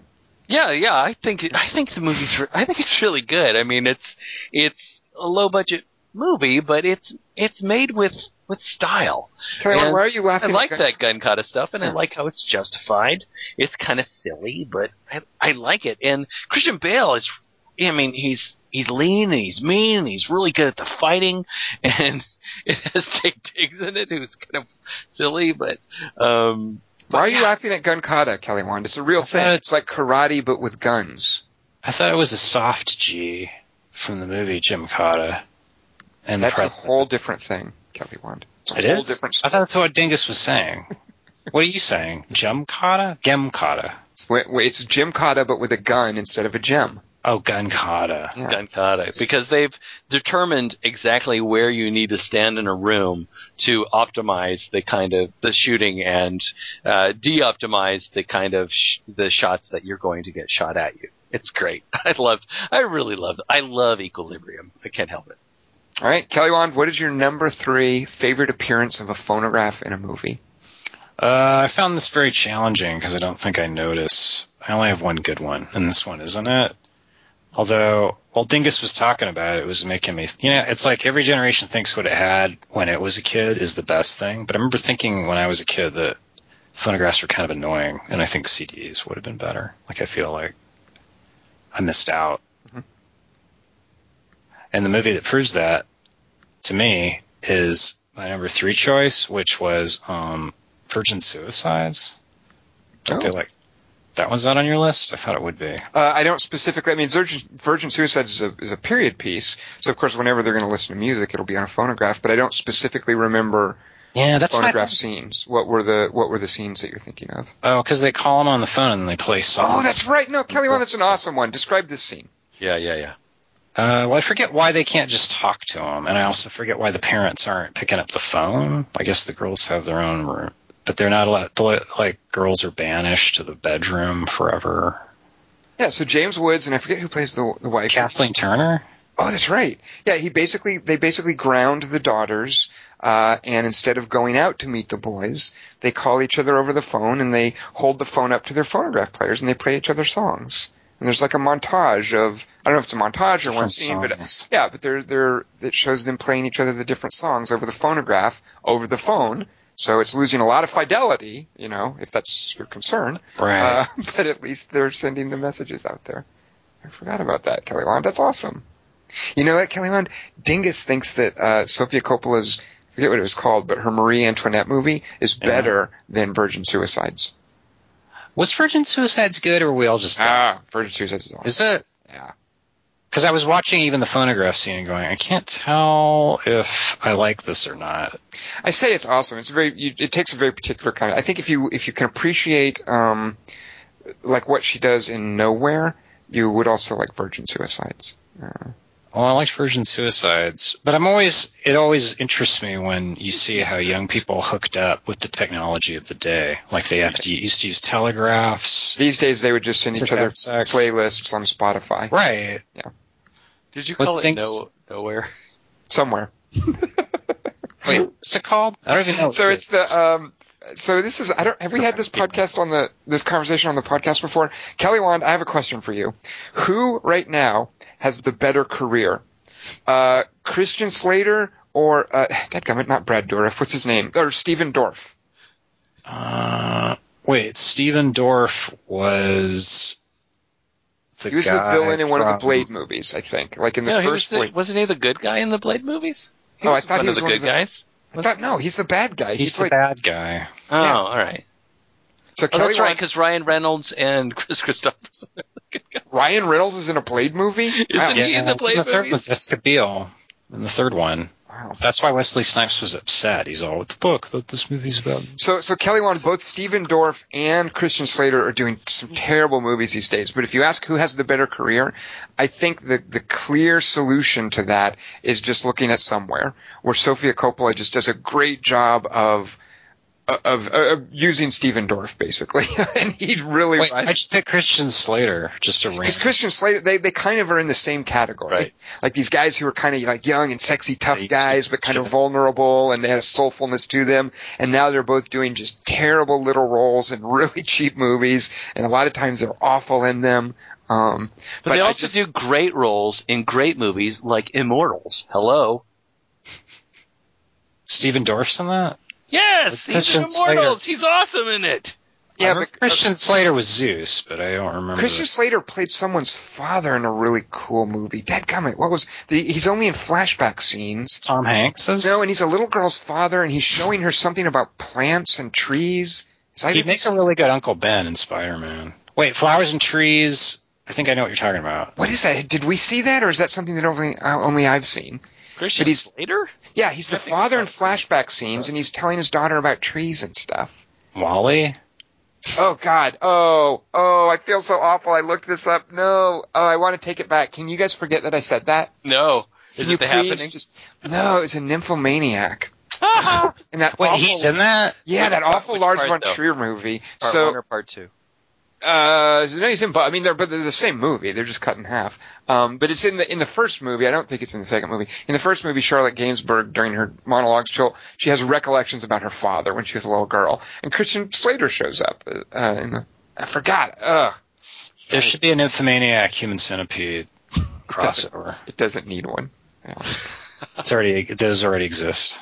But at any rate, I do. I think Virgin Suicide is. is uh, I haven't seen it since it came out. Nah, I, I think it's great. Dingus, what's your? Now you just. I, I am giving you grief. But I think you just aren't into it as much as I am. Uh, no, I you know I I like it. I've seen it a couple of times. I Virgin just, Suicide. I didn't get it the way you got it. Right. But I once but thought part of it Dingus is that that that walking down the hall in high school. Josh Hartnett. Come on, and it's a Heart song, isn't it? Magic. Yeah, Man? it's crazy. Is it crazy on you? No, Crazy on You is right Magic after Man. they is right after they uh he's like snuck away from her house and they're making out in his car. Uh, come on, no. Sofia Coppola is very meticulous, Dingus, with her use of Heart. so, so you know. Well, Cameron Crowe's married to the Heart lady, and he wrote Fast Times at Ridgemont High, which also starred Kevin Bacon. All right, Here we are. Uh, so Kelly Wand, if you think that wasn't a good pick, I'm I, I'm so psyched to hear your pick that you think is good because I Well, now you, well, I'm always wrong, so you'll probably hate the other two, and that'll be the good one. We'll find out. We will. Uh, what I did with mine is I, I wanted to look for movies that the the phonograph player, the record player, uh, was part of the movie's kind of cultural point, like the point the movie was making. The record player pa played a part in this, and not like something to show you about how the character was. Kind of like Dingus. Well, so Dingus. I, like I love that gramophone bit in, in Equilibrium, but the gramophone was kind of a cool visual touch. In a way, it could have just as easily been It wouldn't have. Well, Kurt Wimmer's definitely got his visual stylings down, so it needed to be a gramophone for that reason. But the catalyst there was the Beethoven, I think. What was Well- was Christian uh, Bale hearing the music? There's Oh. a there's a little record player at the very beginning.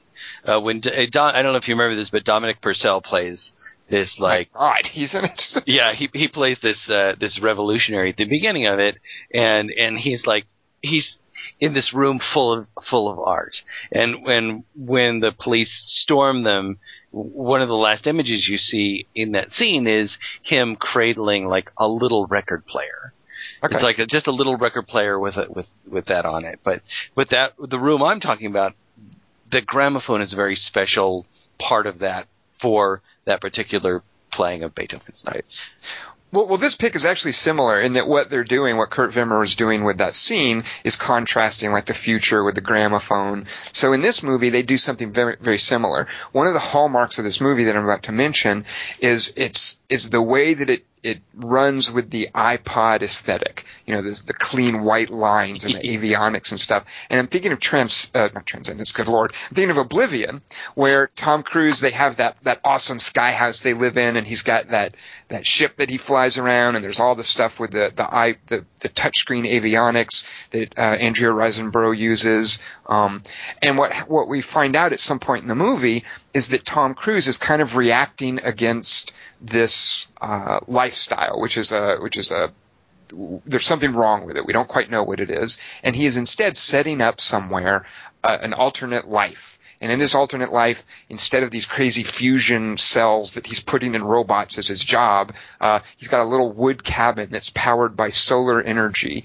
And instead of all these avionics and stuff, he listens to music using a, a phonograph player. And there's a great scene early on where he's flipping through his records. And I don't, I didn't get to rewatch it, but I specifically remember that the Asia album is in Yeah, there yeah, for whatever yeah. reason. Yeah. yeah, he's got that Asia album, but the song that he plays is a Led Zeppelin song, and there's not enough Led Zeppelin out there. But he plays the song "Ramble On" on this uh, this phonograph player, and I remember feeling cheated that we didn't get to hear more of the song. But later on, when we do get to hear more of the song, it's way more appropriate, and it has a it kind of has a point for what, what's happening and what we're seeing. But I love this idea that Tom Cruise, in reacting against this digital world, has his own analog cabin, solar powered. It's where he keeps books, you know, totally analog, and it's where he listens to vinyl records. It's where he has a phonograph player. So I love the role of the record player in Oblivion. Oh, that's that's so perfect. Uh, because and I couldn't remember how it was powered. Um, I didn't remember that aspect of it because I kept trying to think of like somebody powering a phonograph with a bicycle or something, and I I couldn't remember like different ways of powering like a record uh, a record player in the future, and I totally forgot Ob- Oblivion. Uh, until very late in the game, but I couldn't remember how it was powered. It's a great pick. Do, Uh, do, like- do different records play for different people though? I, I God, I don't think I think he only puts on the Zeppelin, and I don't Ah. know if when Olga Kurylenko moves in, if we ever see her using it. But I think we only get him playing the Zeppelin, but we do see him uh, sort of fingering through his album collection. Okay, okay. Oh. instead of her. I beg Hey. your pardon, Kelly Wand. How Oh, dare you?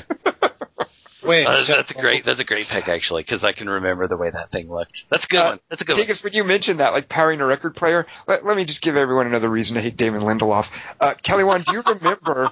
do you remember how the? I'm listening. Do you remember in Lost the record player scene? Uh, in the hatch. Yep, when we're introduced to Desmond, is Yeah. he's having to? I think he's having to. Is he having to run on a tread? Beginning of season two. Well, a treadmill. Well, a record player is like a horizontal Habitrail. So it's like, Are we in True Detective right now? But anyway, there's bits like Like it's it's totally Damon Lindelof thinking, "Hey, wouldn't it be cool if we have our our hero in this in this mysterious comp this mysterious laboratory situation listening to a record player?" well, isn't that what Oblivion's doing? Like every science fiction movie, they listen to a phonograph. Wait, wait, wait. Well, no, I so, think so is Oblivion- the guy powering it? Well, for, for some reason, I was thinking the treadmill he has to use to to get the power going, but I don't The actually. I think I'm monster misremembering that. powers the record player. There's ju- there's all kinds of mysterious power sources in Lost, so I don't think he was. But but we do see him running on a treadmill, and I seem to recall thinking, oh, he's having to do the treadmill to power the record player. The thing is, it's a typical Lindelof thing where nothing makes any sense. Ah, damn it. Isn't that pre Lindelof though? Second season of I Lost. thought Lindelof was in. Wasn't he still a Lost back then? Oh, I don't know. Uh, who knows? Oh, that's one more reason to hate Lost. If it No, there's gave Lindelof the power to foist his scripts into movies. well, not to defend Lindelof, if I may be Lindelof's advocate for yeah, go ahead. Well, I think that's what advocating is, Kelly Wand. I accept your bluff. Uh, but wait, isn't that the same thing as Oblivion? Like, is it Lindelof doing? No, I, I think loved. Yeah, no, no, no. Because I think what's going on in Oblivion is there's a very clear contrast between the digital world and the analog world, and And Lost is confusingly. Exactly. Like Lost doesn't have anything near that clear cut distinction. Lost has to stretch it out over however many hundreds of hours it took all those seasons. Um, but Oblivion is a, a much clearer point. Like here's this digital world, here's the analog world. Here, Andrea Riseborough would press a button to start the music. Uh, down in his little cabin, Tom Cruise has to put on an album. Um, But it's like the island is like the record album because it's sounds to me suspiciously like you're defending Lindelof, Kelly Wand. Well, tell us how great um, that that uh, I, oh, I love that I can't think of the name of he's that. alien. funnier than other woman. Okay, what we say?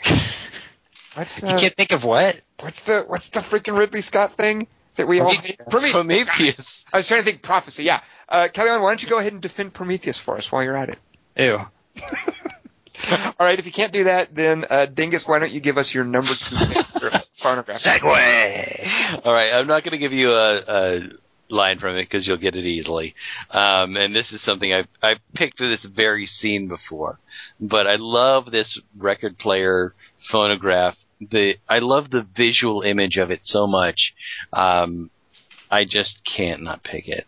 And this is um, this is from the the scene where the thugs are coming in to assassinate uh, Leo in uh, in Miller's Crossing, and and Danny Boy is playing on the phonograph, and it's downstairs, and the smoke is drifting up through the floorboards, but you see that that beautiful phonograph, and I'll. I'm going to post a picture of it because it's just too pretty not to post.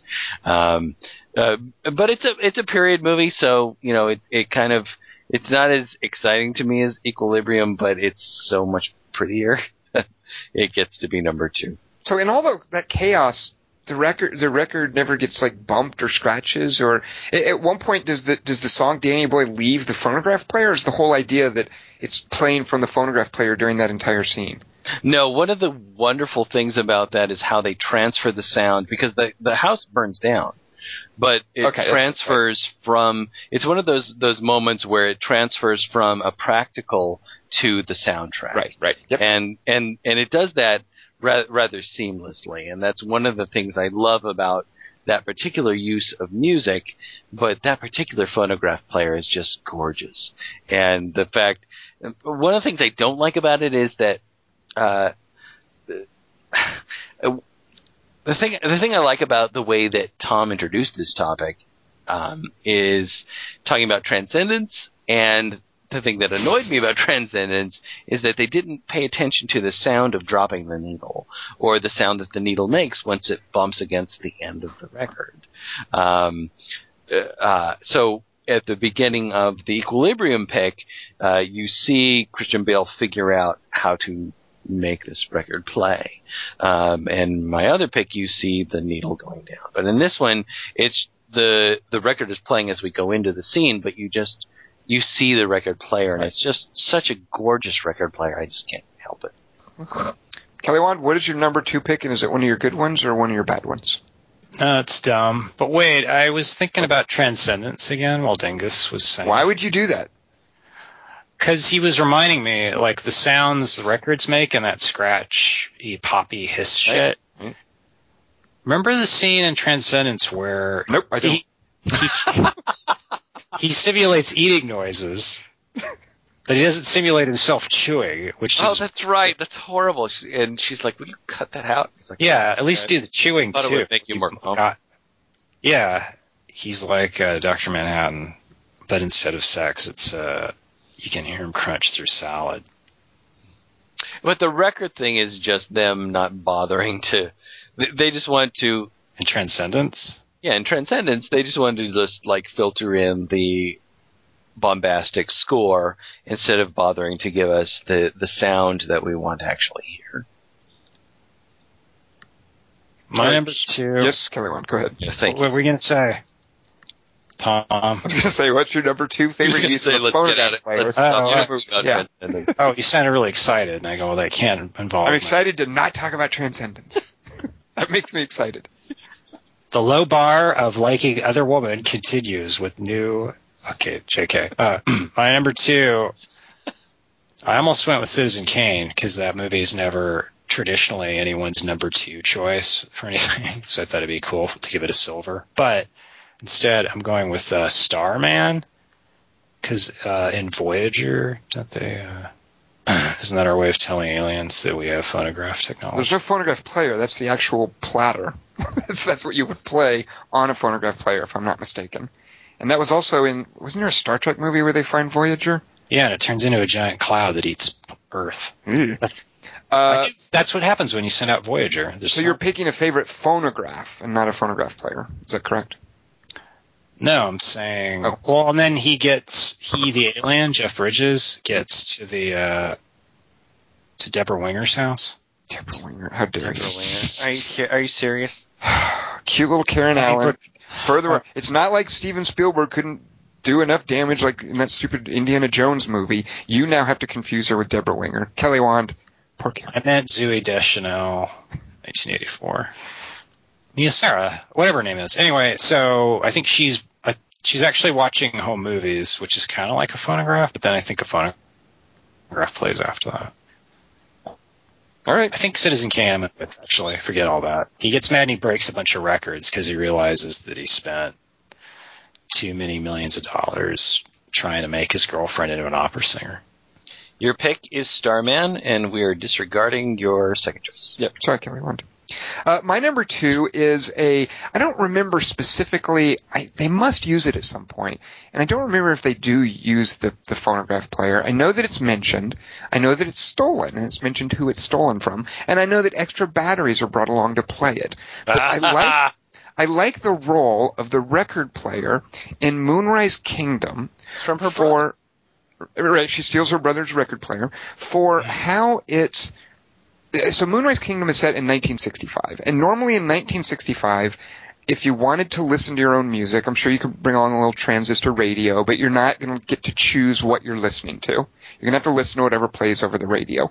Now today, that concept is foreign to us. Uh, and it's been foreign to us for a long time since the advent of cassette players, for instance. You can have a Walkman, you can have a boombox. Wherever you go, you bring your music with you. It's part of escaping. It's part of going out into the world. You go out into the world and you play what you want to and you listen what, to what you want to hear.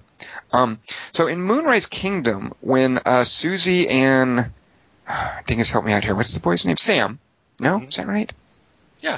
Yeah, it sounds right. And is it Susie or is it the actress's name? At any rate, when the the two characters Go ahead. It's, it's Uh, the character.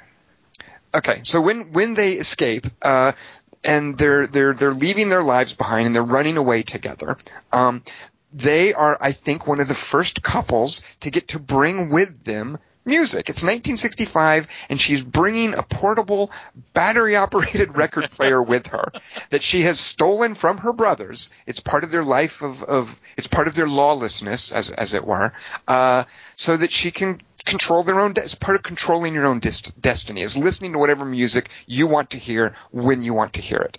They don't bring a radio because they refuse to be slaves to what's played over the radio.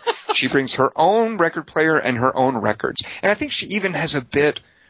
I think she talks about bringing some. It's not Edith Piaf, but it's something like that, like some French singer that someone introduced her to. Uh, but I don't remember the specific records. But I do remember loving that she brings along a record player when they escape. Well, she's still slave to whatever record she owns. Well, aren't we all, Kelly Wand? That's a good point. Is it Susie and Sam? Does that sound right? Yeah, You're absolutely right. I remember saying I'm not leaving without Susie. Her her the So- actress name is Kara, I think.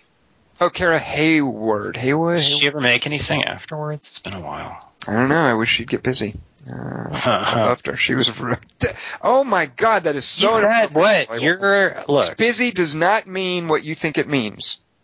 I don't know that I don't think it means anything. So it does mean something? Uh, do you wish that uh, Sam, what was that actor's name? Do you wish that he would make more movies, Kelly Wand? No, he's fine. kind of like Kate Upton in Other Woman, right? Ugh. Who wants to see PG 13? I don't understand that movie. It's got nothing. s- Dingus, what is your number one pick for favorite phonograph in a movie? Let's watch something that had a bunch of Edith Piaf quotes in it. Youth and Revolt? Maybe, Wait, no, that's- maybe, might have been Equilibrium. Surge. Uh, all right, so uh, I love that. I love that pick because I I, uh, I kept thinking about the way um, Wes Anderson uses phonographs in his movies. Well, he's definitely, it's not the only time that someone has, has repaired to a little safe spot with a phonograph player. Yeah. Uh, and a tent. In Blue Lagoon, they couldn't take the music. Huh. Do you remember the song playing in the tent in Royal Tenenbaums, Dingus?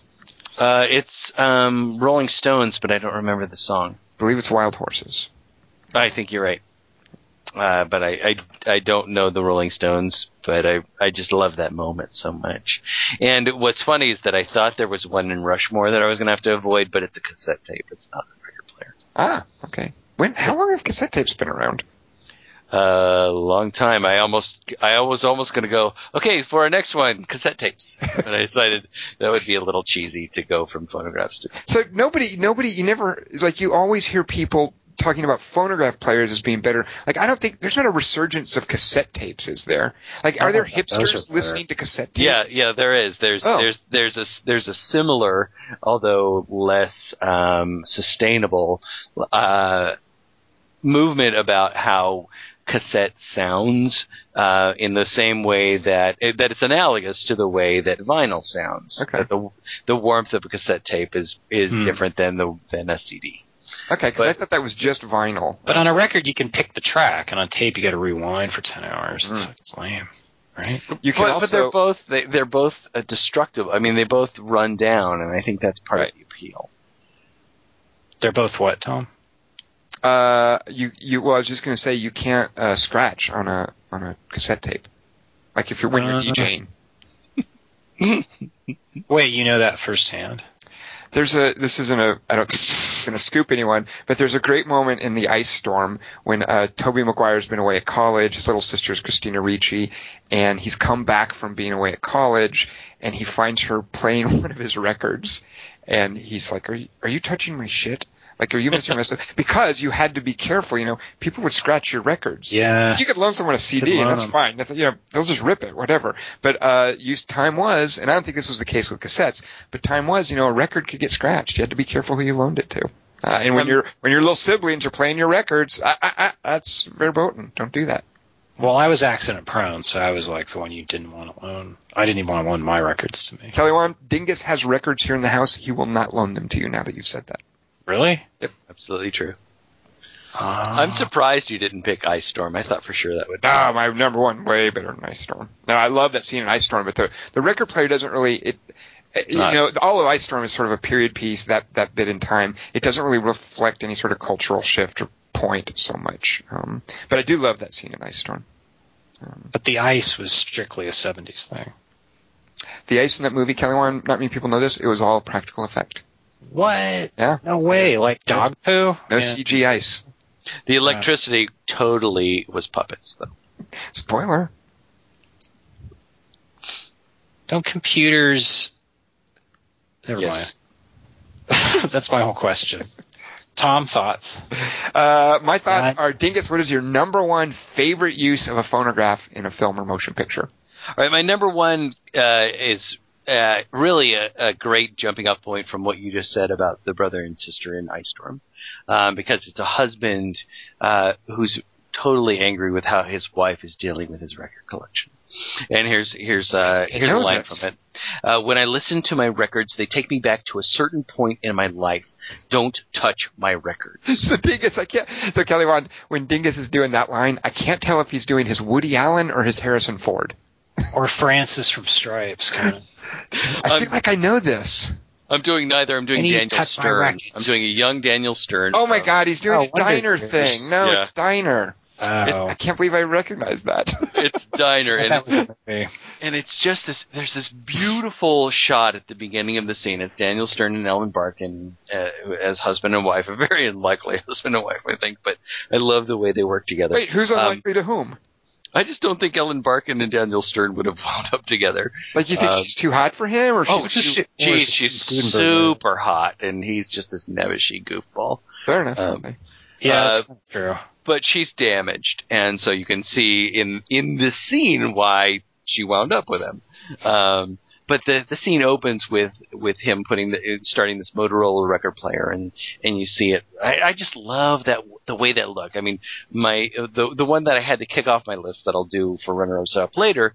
Uh, the movie starts with with the the image of that record the record rolling through the the shot and I just love that and I'm so happy that you picked this topic Tom um, because I I do have a record player I do have records and I love the way they sound and I love playing them because there's something about putting that physical thing and putting the needle down on it, dropping the needle onto the record, and wondering how does this convert? I, I mean, it's fine that that uh, a CD will make uh, make sounds come out of my computer, whatever. Uh, but I just love that needle on the record, and so I love this topic so much. And the way this this scene begins with him playing this record, and it and it's this you know overhead shot of the needle on the record um and and he's he's shuffling his record collection because he has them he has them ordered in such a certain way they by genre and and alphabetically and who ta- and so he calls her into the room and she's painting her nails he's like come into the room and and she's like i'm busy doing crossword puzzle she's just painting her nails and she has to come in the room and and he starts quizzing her on why is Charlie Parker over here? Why is this over there? And he gets so upset with her and he starts quizzing her on you know, where would you put Char-? And he's like, Charlie Parker's jazz, jazz. He just he gets so passionate about it, and and she just gets frustrated with him. She's like, I I, I don't care. It's just I, I just want to listen to the music, and and he turns turns around and says that. Uh, you know, pick any one of my 45s, and this is where the scene kind of breaks down because he's he's spinning out 45s the in the way that you would use like a hand of cards. And there's no way that a guy who cares that much about records would treat 45s in that way. But um, but the thing is, he asks, he, he tells her exactly what's on the B side of the the record she chooses, and then as he marches out the door, he tells her exactly what record was playing and who produced it the moment that she walked in the door when they had their first dance.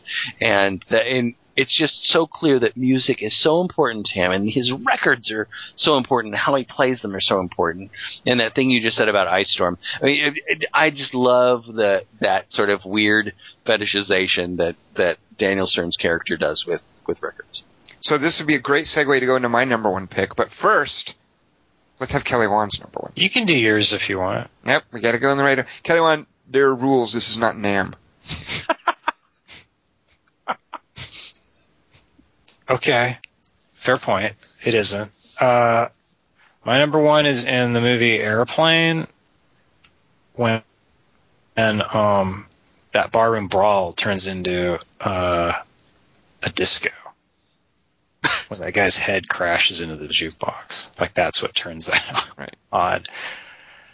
Because they had to get extras that looked kind of like sailors, but also disco tech extras.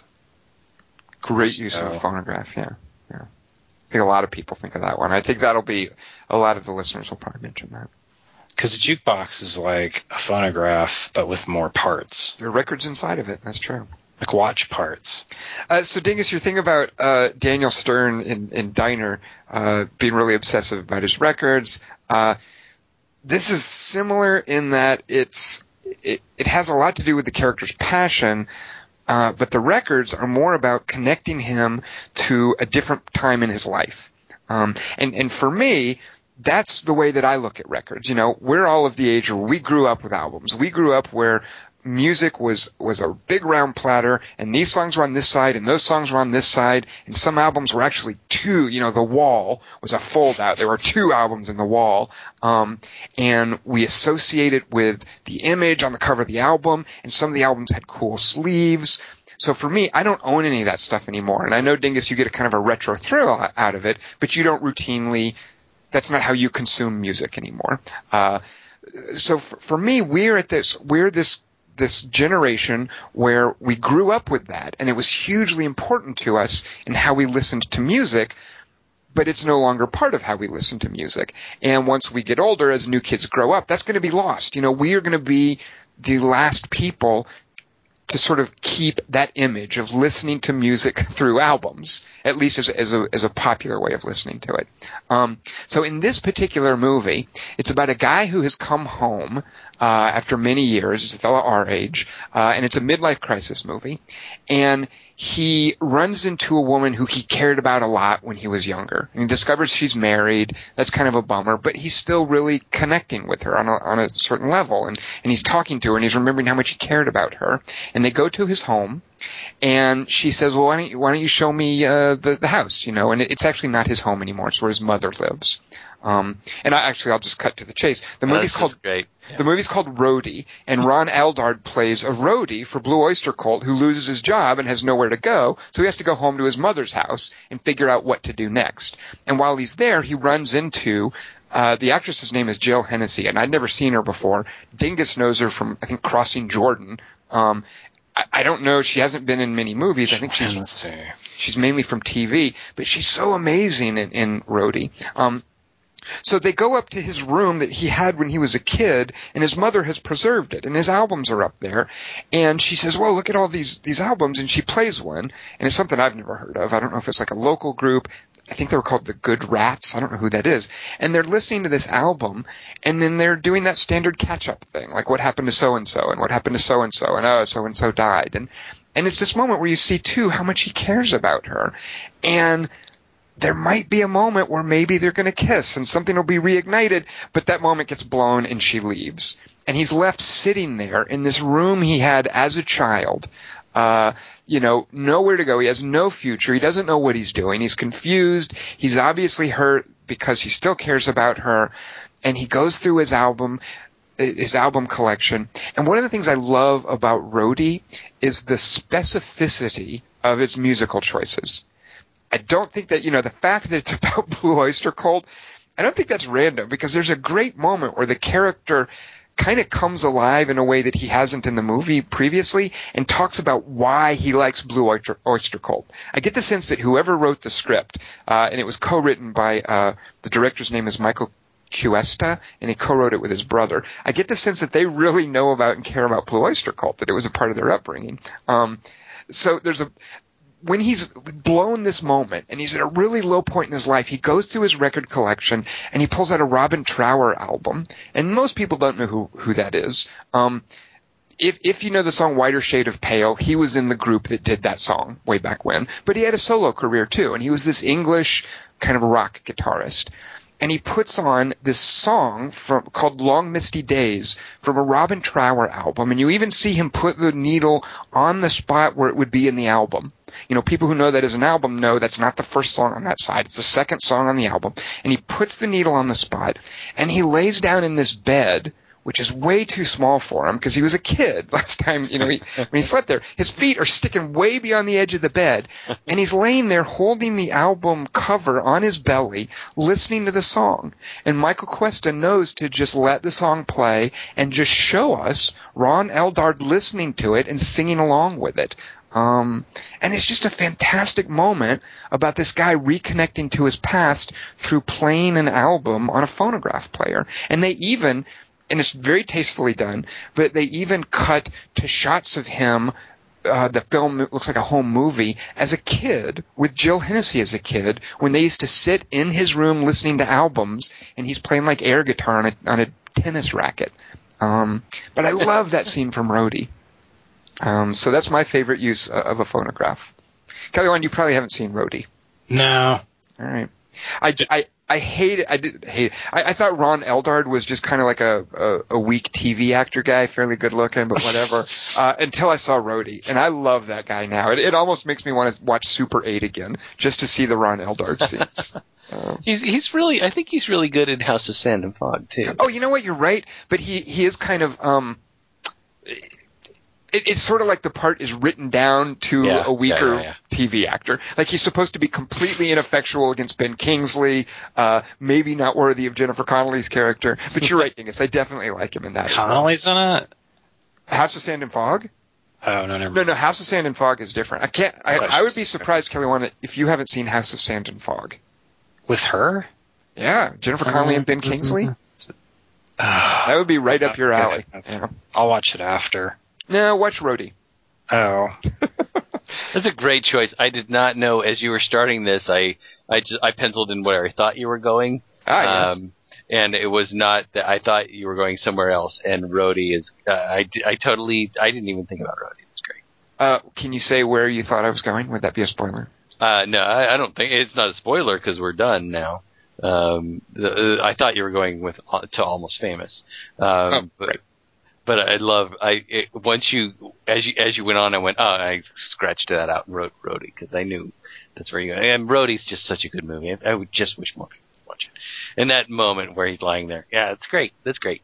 I wish Jill Hennessy would do more movies. Man, she was good. You actually, she gave, just uh, Dingus gave me a, like a burned copy of an episode of Crossing Jordan after I saw Rhodey. He was like, "Oh yeah, Jill, Jill Hennessy's really good." Here, it's like he was keeping it for a special occasion or something. now you're Right. ready for this. Bryan Cranston, stupid TV actors. Wait a minute. Not there are good actors on TV, Kelly Wand, but TV actors are a specific type. Uh, that's not to say Mm-hmm. all actors on TV are bad. Wait, but you're a TV actor. It's just weird. It's Nobody- like Sherlock Kelly Wand- Holmes Kelly going. That's that's actually I'm not even that. Nobody's putting me in movies, and they shouldn't. Yes, if I was in a movie, you'd be like, "Oh, look at that TV actor." You're better than Kate Upton and Thanks, Dwayne Johnson. Kelly Wand is Kelly Wand. Is that a pass? Maybe. Paul Weimer writes. just tap it. See, Paul Weimer writes, I did have to work a little harder for this one, but I came up with a trio of phonograph uses in movies and left one obvious Wes Anderson movie on the table. He doesn't say which of the obvious Wes be any. movies it is. In Harry Potter and the Prisoner of As- Azkaban, Azkaban, uh, the scene where the students learn to deal with the shape-shifting Boggart? I love that Tom Esther said this. the scenes where the students learn to deal with the shape-shifting Boggart has big band musical accompaniment, which is actually playing for the characters in the scene on a wind-up phonograph that Professor Lupin cranks up. The peppy music coming from the record player punctuates a sequence of transformations as the students learn to deal with their embodied fear of the Boggart by changing into a ridic- by changing it into ridiculous forms. Wait, there's a monster in Harry Potter 3 called a Boggart. I don't know if that's Harry Potter 3, but apparently, yeah. Oh, Patreon. But you know what? It's it's probably Bogart because it's. I think it's it's Bogart. Yeah. That's what it was called in Cold Set, bro. And Cold Set Saga. all right. then it's a real thing. So Harry Potter stole it from Cold Sept. Like everything. Paul Weimer's number two pick in Man on the Moon, Andy Kaufman, played by Jim Carrey, uses a phonograph and a record playing the Mighty Mouse theme song Mm. as the backbone of his subversive stint as a musical guest on Saturday Night Live. See, biopics shouldn't count for any category ever. Dingus, what do you think of this? Paul Weimer's number one pick. In Equilibrium, an old phonograph and the playing of a Beethoven record, Ninth Symphony, Movement 1, is, on, is an important milestone in John Preston's story as the sorrowful music moves him to something alien. That one sounds like one of Dingus's. it really does. It reminds me of something that I would have chosen. Airplane? Peter Haynes writes, I can only think of a couple, so here goes. S- I, I like this. Peter, great pick. Suzy brings her little brother's battery powered record player along in Moonrise Kingdom. It's a neat little package. Oh, you let that slide. Neat little neat little package. it's Neat a neat, package. it's a neat little package complete, complete with carry case and strap. Too bad little bro won't be able to listen to his Benjamin Britten breakdowns back at the old homestead. Also packed in, spare batteries. Peter Haynes writes, those scamps really did think of everything. God, why does everything sound dirty to me now? Uh, let's see, Peter Why Haynes. does everything sound dirty to me now? Why can't you just be happy for me? What is- Why can't you just be dirty to me? Oh, Does- Tom. Doesn't isn't there something at the end of the end of Moonrise Kingdom where where like the parents assure that she can never take the record player again or something? They- Um, Never mind. Go Put ahead. yellow tape around it. so uh, I don't. does this work? I'm not, I think Peter Haynes might be confused on this one. Let me read it to you guys and see what you think. Uh, Peter Haynes writes, Danny Gopnik's player Oh no, no, of course, I was thinking of the radio. Danny Gopnik's player used not only to learn the sung words of his bar mitzvah ceremony, but also to play contraband deliveries from the Columbia Record Company in Serious, say it, Dingus. serious man? Yeah, absolutely. Yeah, that's great. And There's that great phone call that uh, Michael Stuhlbarg makes to the Columbia Record Company. Yeah. Uh, yeah, that's great. So Peter, writes, I thought Peter was confusing his transistor radio, but yeah, very good. So Peter writes, uh, it's a reminder of the distant past when, to listen again to a specific part of a recording, you had to hook your finger under the bar of the needle head and lift it back before dropping it oh so delicately down onto the vinyl. Yeah, that's the scene where he's listening to the recording for his bar mitzvah. That's awesome. Right. Uh, a scratched record was scratched forever, so people just had to take more care back in the day. Very good. Everything was made of vinyl. Bean bags were made of vinyl. Condoms. Food. Uh, Arthur Giovanangeli writes number three. My Fair Lady will likely be disqualified because it's based on a musical that is based on a play that was previously made into a movie. All of that aside, the final scene with Henry Higgins listening to a recording of Eliza Doolittle is still something I remember, despite not having a taste for musicals. Are those the Greek names from Pygmalion? Don't know. I don't. I don't know Pygmalion or I, I know a little George Bernard Shaw, but not that. And I certainly don't know any of My Fair Lady. So, I have a little uh, Frenchman in me.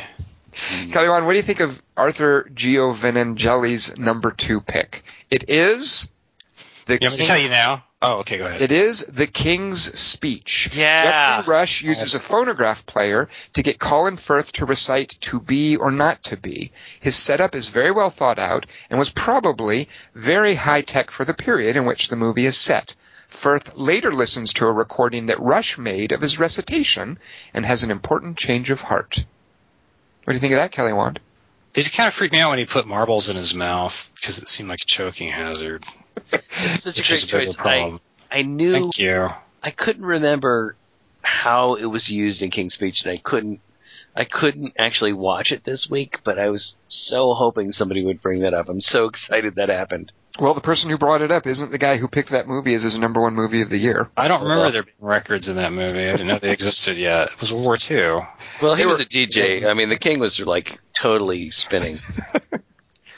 Uh, Dingus, what do you think of Arthur Giovanangeli's number one pick, which is Miller's Crossing?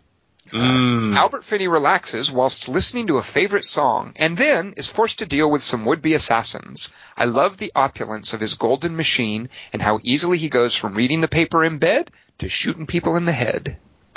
ah, very nice. Miller's Crossings come up a record number of times tonight. Very good, Kelly Wand. Thank you. David Henderson writes, Hi Tom Chick, Christian Mrunsusweski, and Kelly Wand. I get third. Here, here's a quotation from my pick of a phonograph in a movie. The quotation is, What manner of man is this? Ah, or Dater stood still. Or the record stood still. Keep that, keep going. Uh, what's the line again? I forgot. Sorry, you've missed your chance. Wait, wait. the Uh, line- it- it's- The line is, What manner of man is this? And David Henderson writes, These are the first words that Dr. Seward speaks into a phonograph cylinder when he's re- recording his research about an upstanding businessman who returned from business in Transylvania and, quote, is now obsessed with some bloodlust, end quote. there's records of that? The movie is Francis Ford Coppola's adaptation of Bram Stoker's Dracula from 1992. This pick is not an example of a phonograph appearing in a movie that takes place in an age of CDs or MP3s, but I appreciated seeing a phonograph as a recording device. The phonograph cylinder is shown briefly, but the scene starts with the camera focusing on the moving parts of the device. So yes, Kelly Wand, apparently there are. Mary Had a Little Lamb, they sexed up into vampires for the movie version. Uh, what? Because remember that was the first thing that was recorded, wasn't it? Mary Had a Little Lamb on like the first needle. What was the first telegraph message that was sent? Uh, Watson, I dropped my pipe. Chris M writes, Hey guys, this seemed like a fun topic for my first submitted picks in a 3x3. Welcome, Chris. Uh, he says, try as I might, I couldn't find any instances of record players in Prometheus. So I chose Uh-uh. three instead. All right, Chris M. giving us a hard time already. But I choose to believe. I don't know what to make of this guy, but let's see. Ooh, I do like his number three pick. Uh, my number three pick is from Ghost World, where Enid Mm, plays the old blues album she brought from Seymour. After getting rid of the green dye job, Enid is in the bathroom when Devil Got My Woman by Skip James starts to play. Ah, And good almost immediately she is taken with the song. She walks back into the bedroom and there's a very nice shot of the record player and you can see how physically warped the record is as it plays on the old player. The camera slowly moves in a semicircle around Enid as she stands still and just listens to the song. An enjoyable scene made all the more enjoyable by the song being played on the record player. See, Steve Buscemi seduced her using 1920s songwriting. Shouldn't Scarlett Johansson have been the lead in that movie? Uh, No? well, then you have the hot girl as the main. Oh, girl. okay, fair point. Yeah, Kind of, it's like uh, Warm Bodies, where the hotter girl's the sidekick. She's less famous at that point. Fives. Uh, Chris M's number two pick is what he calls a movie I was lucky enough to watch when I was around 10, when it seemed like a, when it seemed badass, but not so much anymore. Still, he says it's a guilty pleasure, and here's a quote from the scene I picked. Uh, all right now, for all I'm not, I don't know what this. All right now, for all you boppers out there in the big city, all you street people with an ear for the action, I've been oh jeez, I've been asked to relay a request from the Gramercy Riffs. It's a special for the Warriors. That's the real live bunch from Coney, and I do mean the Warriors. Here's a hit with them in mind. Then we cut to a hand lowering the needle onto the record, and Nowhere to Run by Arnold McCuller begins to play. Uh, it's from the Warriors where the DJ first puts out the message that the Gramercy Riffs are looking for the Warriors. It's not subtle, but I think it effectively conveys the predicament that the gang is in. uh, Kelly Wand, how do you think the Warriors holds up? Um, I think it would have been better as a come out and play. Uh, I'm hoping that Purge Anarchy inherits the mantle Wow. that, That is- Warriors yeah. once wore. It is. That's what it wants to be. Yeah, we can. We uh, we'll see. July 18th, I believe. Oh, I thought of a good one. Uh, hold that thought, Kelly Wand, because Chris M's number one pick. He says he fears that it has no doubt been picked by someone else. Uh, he does a bunch of dialogue from it that I don't feel like reading because it's two characters and I can't do voices like Kelly Wand. Um, but it ends with the sweet sounds of "Didn't I Blow Your Mind This Time" by the Delphonics. It's in Jackie Brown the morning after Ordell comes over to talk to her. Max comes over to her house to collect his gun. And as she makes him coffee, she asks him if he wants to hear some music. The song fades into the background after about 25 seconds, but it certainly is symbolic of her effect on Max during the movie. Also, I love the line, I don't get new stuff that often. Did you have about Bridget Fonda? Uh, no, no, that's, uh, that's, uh, Fred, not Fred Ward. Is it Fred, uh, Fred, Uh, Frederick Robert Forrest? Is that his name? Frederick No, Forrest? uh, uh, for Frederick, for, for, what's, It's Dingus, not- what's that guy's name again? It's not like Fred Thackeray. Ward, but now you guys It's Frederick Forrest and. Jackie Brown. Am I not, come Oh. on, you guys. No? No, it's not. Oh, well, it's maybe. Pam Grier and I'm gonna cheat. Pam Grier and Robert Forster. Robert Forster. Robert Forster. Ian Forster's, uh, That was his big comeback. That was a big Yeah. deal. yeah, passage to India. it's Max Cherry. Uh, Got it. uh, thank you for those, Chris. Uh, next we have Rhiannon McLean saying, here are the three uh, best photograph bits from films. Number three, after shopping for new records, little Alex takes two girls back to frolic in his wicked cool bedroom. Mmm. His record player is the best. It looks like this. And then the this is a link I could click on, but I don't know. Oh, oh, I do know what that is. Good lord. Dingus probably doesn't know what it is because I don't think, I don't think he's ever seen this. He hasn't? Uh, and isn't the song that plays the William Tell overture? uh, she she doesn't tell us, but it is uh, it's Clockwork Orange William Tell Overtures and Clockwork Orange. during the sex scene, which is sped up super fast. So thanks, Stanley Kubrick. God, it's been forever. I have seen that. I bothered to watch it two years ago. All right. Oh, Dingus's uh, sounds pretty Clockwork excited. Orange cherry has been broken. Hey, Rhiannon McLean's number two pick. Record players seem to pop up in a lot of horror films to play spookily by warping and slowing down and sticking at parts and stuff like that. In 30 Days of Night, some pretty scary vampires break into a couple's home, and one of the vampires plays their record player, by using his long, creepy fingernail as the stylus. Oh, that's oh, a good nice. then they all howl along. What a bunch of dicks, huh? Vampires Yes. are dicks, historically, Kelly Wand.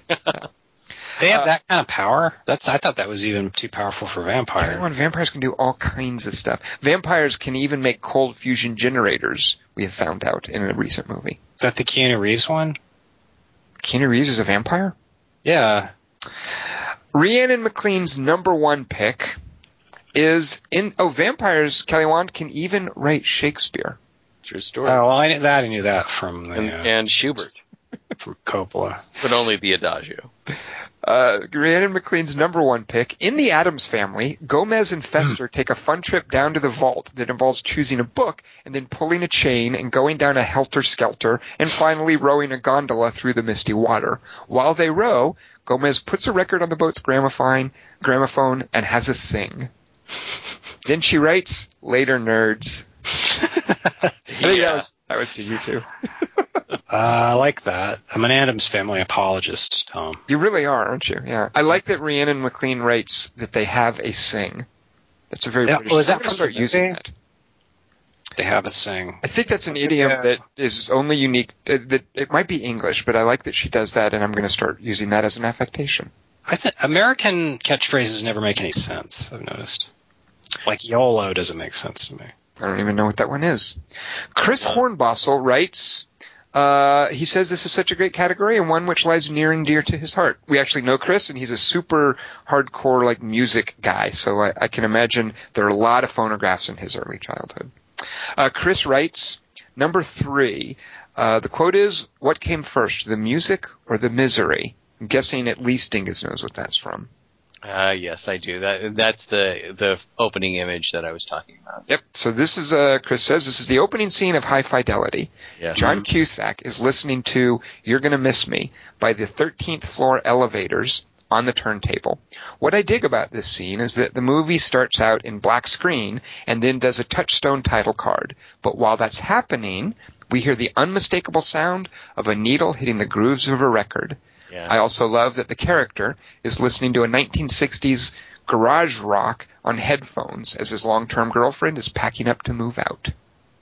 Mm. But it's just such a gorgeous picture. I mean, and I watched this the oth- the other uh, last night. I came in. I just I, and I told you, Tom, I'm so in love with this movie, and it, wa- I I I was watching High Fidelity. And I'm just so crazy about how well this movie is made. And the other thing that I love about it, and this sort of groups into what Daniel Stern is doing when he's yelling at Ellen Barkin, is that Rob is reorganizing his record collection based on autobiographical means, and and his friend comes in and he's like, "Oh, I can hang out with you and help you with that."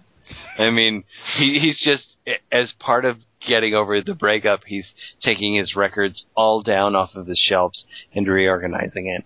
And the, and the, the only thing that kept me from, uh, and I have no problem with with Chris choosing this because it's it's it's just such a beautiful image. It's just that um, it's it's that this movie is more about records than about record players. And Frances McDormand throwing them out. Wait, no. Frances McDormand. That's almost famous. You get those mixed up. Sorry, spoiler. I was actually reading ahead in Chris's email and screwed something up. Never mind. Uh, go ahead, moving on. Uh, th- here's a quote from a movie. See if you guys can guess this movie. Uh, the quote is, listen to Tommy with a candle burning and you'll see your entire future. This quote is the sister's instruction to William Miller in Almost Famous. this one always hits home for me personally, since I'm 13 years younger than my three older brothers. When I was seven and decided rock and roll was cool, it was listening to their copies of Tommy that did it for me, just like it did for William in the film.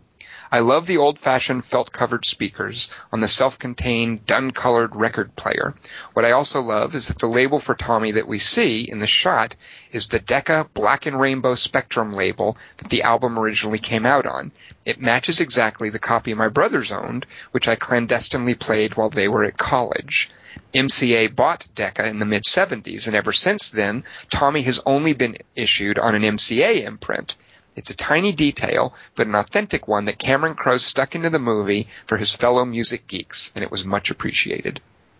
Uh, doesn't Frances McDormand like throw away his albums or something?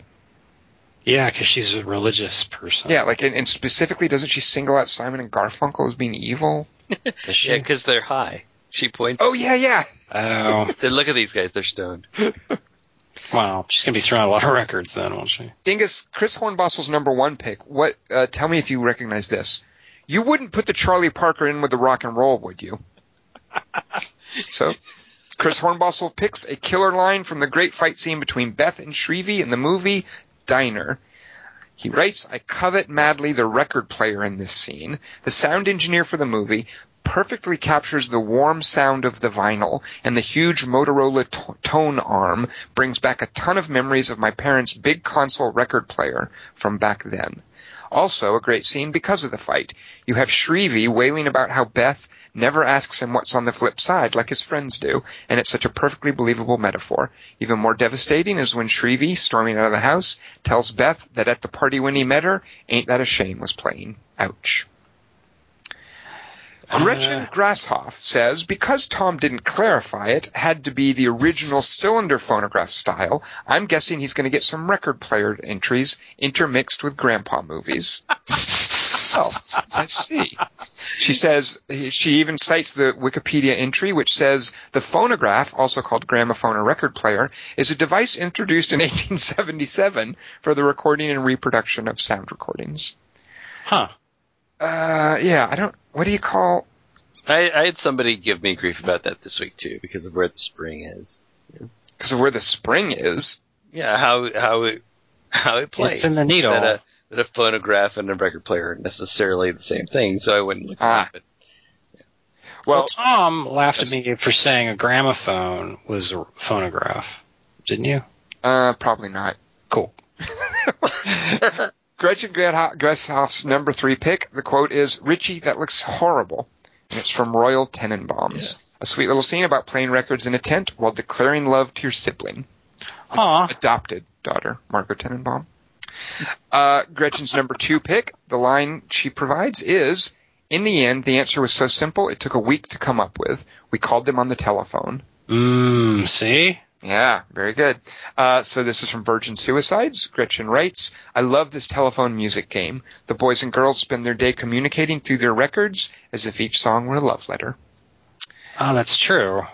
Um, I, I'm not going to be able to pronounce some of this, but I'll try it. Gretchen's number one pick. The line is, groping under the photo booth is Nino Quincampoix. Ah, yeah, that's a great one from Amelie. Yeah, very good. What is Nino? It's it's it's Quincampoix. Yeah, Yeah. Uh, that's, so that's when she falls in love with him. That's a great one. Well, Gretchen writes, as she enters the subway station uh, in Amelie, she's drawn to the music being played on a phonograph, which leads her to di- which leads to her discovering her love. Super girly pick, but I love this song in this movie so much. Dingus has my back on this, right? Absolutely. Yeah, yeah. Uh, she she's wandering down, and it's a blind man playing. And, and what what's so funny about it is that instead of uh, actually being a musician playing something, he has a record player sitting on his lap with a little cup next to it. And so he's playing a record player in his lap, and she puts coins in the cup for like it would be like you like holding a boombox or something. Yeah, are you allowed to do that? That doesn't seem what you can't. That's not how you're supposed to panhandle. No, but she's so attracted to the music that she she's drawn down to it, and she sees Nino Quincampoix uh, like reaching underneath the photo booth, like just beyond the blind guy. That's a great pick. It's like half, halfway between busking and panhandling, technically, I guess. Yes, Kelly Wand? Well, panhandling's good with a record player because they can toss the coins like onto the actual because it's got that cover that's kind of like the panhandle thing, like the turntable. Wouldn't that scratch the record? Look, it's not the perfect system. Aaron Vaughn writes his number three pick. Uh, let's see, he writes record player, phonograph, old-fashioned CD player. Here are my choices for the best instance of these kinds of things. Uh, sorry, old-fashioned CD player. We will have to disqualify Aaron if you use that. I swear, kids these days they think a CD player and a record player. Oh. Uh, Aaron's number three pick, Moonrise Kingdom. When Sam and Suzy are on the beach, they spend the evening listening to music and dancing at camp. It's a great use of a portable phonograph player because this scene happens to feature Suzy's kitten peeking out of her bag next to the player. I love that. Hmm. uh, his number two pick, Man on the Moon. Jim Carrey doing Andy Kaufman singing the Mighty Mouse theme song. It's old, it's new, it's a biopic with historical audio devices present. Uh, oh, let's see if Aaron's going to jump a shark here. His number one pick is Looper. Uh, Tom introduced this topic by calling people hipsters for using phonographs in film these days. Science Loop- fiction ones, yes. Looper fits the mold by being both current but also featuring the old technology as something expensive and cool, a relic for future hipsters to throw tens of thousands of dollars at and probably blog about or talk on- about on a podcast. Uh, fun fact. The model, I think he's talking about the movie, the model shown in Looper is a Gyro SE with RB300 tone arm. On Oh a rec- yeah. on a recent eBay auction, one of these went for one thousand four hundred twenty-four dollars and seventy-nine cents. Apparently, Aaron looked it up on eBay. Uh, Josh is writing in with his three picks. He says, "What's up, guys? Had a good time with this one, but I'm kind of a stickler for definitions like chick, so I thought I'd share my finding, namely that phonograph and gramophone are apparently the same thing." Mm. Hmm, take that, Gretchen Grasshoff. Oh my god. Uh, having cleared that up, the rest of my preface is just that. Actually, wait, did he agree with her or with me? exactly. Uh, Josh writes, having cleared that up, the rest of my preface is just that I did all old horror stuff, which is my personal bag. Then he writes, I can't read this out loud because I don't normally cuss in public, but he writes, brace yourself, brace yourselves, MFers. Wait, hang on. I got Yes. it. Uh, Write that out, Son of a bitch. So Josh's number three pick is Horror of Dracula. Says, Oh yeah. He writes, I'm a big Dracula fan, and this is a good rendition. Christopher Lee plays the Count all height and glare, and Cushing makes an intense and debonair Van Helsing.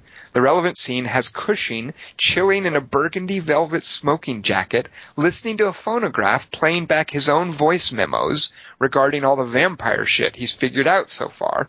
My favorite scene in this Dracula is the one with freshly vamped Lucy trying to catch a little kid in a graveyard.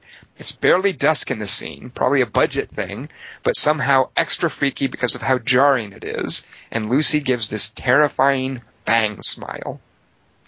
Uh, she wow, can't catch a kid. I guess not. And why is the kid in the graveyard by itself? I'm just asking. Kelly Wand, you'll, uh, this is a Hammer film from 1958, so I'm sure you can find it, uh, maybe on uh, VHS. Oh. It's warmer. It's warmer on VHS.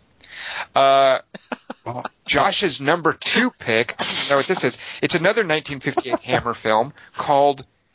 And I would, I would, if you had, if you had asked me, hey Tom, I'm going to give you a movie title, and you have to guess if it's a real movie title or if I'm just making it up, and you had told me this movie title, I would have said no, you're making that up. There's no way a movie was ever called that. But apparently, there's a 1958 Hammer film called The Snorkel. Wait, I thought that was a Jim Henson movie. so uh, Josh writes another hammer chiller. This one opens on a shot of a phonograph record playing chamber music. The song ends and the needle hisses in neutral before a hand from out of frame lifts it up. What follows is a wordless sequence featuring a man moving around a manor room full of antiques, making preparations to murder his wife. Asleep on the Chesterfield. The snorkel. By, uh, making preparations to murder his wife, asleep on the Chesterfield, by turning on the gas and sealing the room. The scene culminates with a shot of the man sitting in a chair in the dark, wearing a snorkel mask attached to hoses, feeding him air from the outside of the house, watching his wife die. See, Kelly Wand? that sounds really creepy now that he explains it. Uh, So the snorkel, yes. Uh, and uh, Josh's number one pick. Uh, this is a relatively new film compared to those other ones. The 1978 movie, The Abominable Dr. Phibes. oh yeah, I like that movie. So uh, Josh says this one is going to sound made up. Uh, no, we know that's a movie. Right. Unlike the snorkel. Uh, Josh writes, That's too far uh, fetched. Vincent Price plays the titular doctor, a lunatic organ-playing genius who takes revenge on the medical professionals he blames for the death of his wife by theme murdering each of them to the ten plagues visited on ancient Egypt. I mean, that, every, people know this movie, right?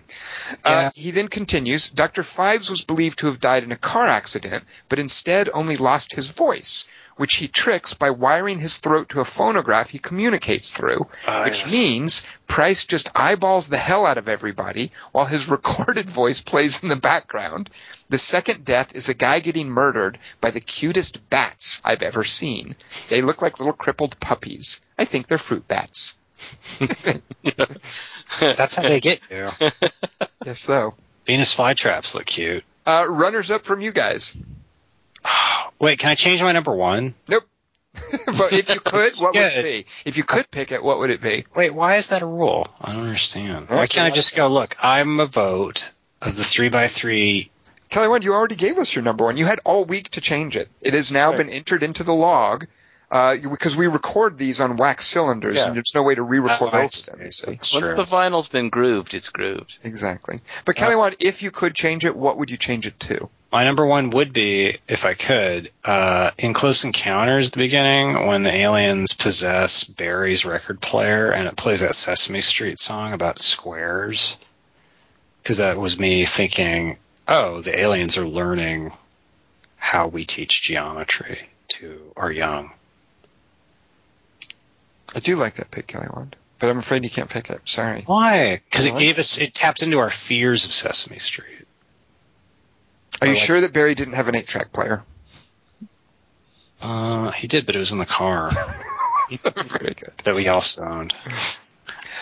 All right, so uh, if no run, no other I have, up? I have one Yes. other runner-up. Uh, do you guys remember the phonograph in? this is almost my my list. I love this one. Uh, do you guys remember the phonograph in Hansel and Gretel Witch Hunters? No. Oh my god. Oh wait, yeah, I do. It's when they make that mannequin to trick. Eats the phonograph. What's it playing though? I can't remember. Is it singing like a lady? no, it's just playing Baby. "Daddy, Daddy." Yeah, it's a kid's voice somehow. Got it. So they use a pumpkin head on the mannequin. Kid, my question. They It's just get just- kid to throw his voice. It's just this weird, like a medieval phonograph record. I love Like, that yeah, so that- much. It's a, yeah, it's a crucial part, Dingus, when you're crafting a witch decoy. In medieval Yeah. times, that's how they had to trick uh, witches. Yeah, witch bait. Yeah. Right. There were no phonographs in medieval times, so there are no phonographs at medieval times. That's the one true part of that scene. Tom, have you ever heard of Dancing Mania, where it was like this medieval thing where people just dance until they, they died? right. Is this is this uh, a Hammer film from 1958? Oh, that's what I'm saying. This, no one knows why it happened. Even like scientists are still baffled by it. But it's like entire cities would start dancing for no reason Until they died. until they died. They'd have heart attacks and they'd break ribs and shit, and they would attack non-dancers nearby. I don't believe a word of this. I swear to God, look it up. Kelly. I believe that you believe it.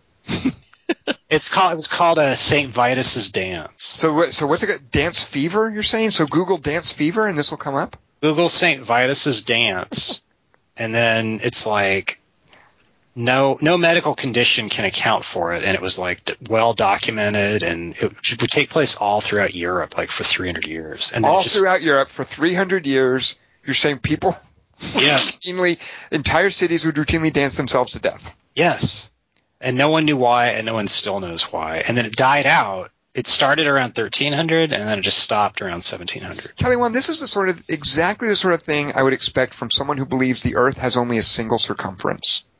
See, that can be proven, but the dance mania thing is in the past. Isn't that the, the basis of Past they, never proven. they shoot horses, don't they? Why doesn't anyone believe my history of the world? Well, Dingus, what do you have for us for a three by three next week? So, Uh, yeah. Next week is your favorite interrogations. Ah, Ooh, Kelly Wand, do you have any questions? Because if so, I bet Dingus won't answer them. I, I guess, think I bet he won't even allow you to ask them. uh, so interrogation. So Can we oh, can I ask a question? But but Kelly Wand can't. Can I have special permission to ask? that seems fair, sure.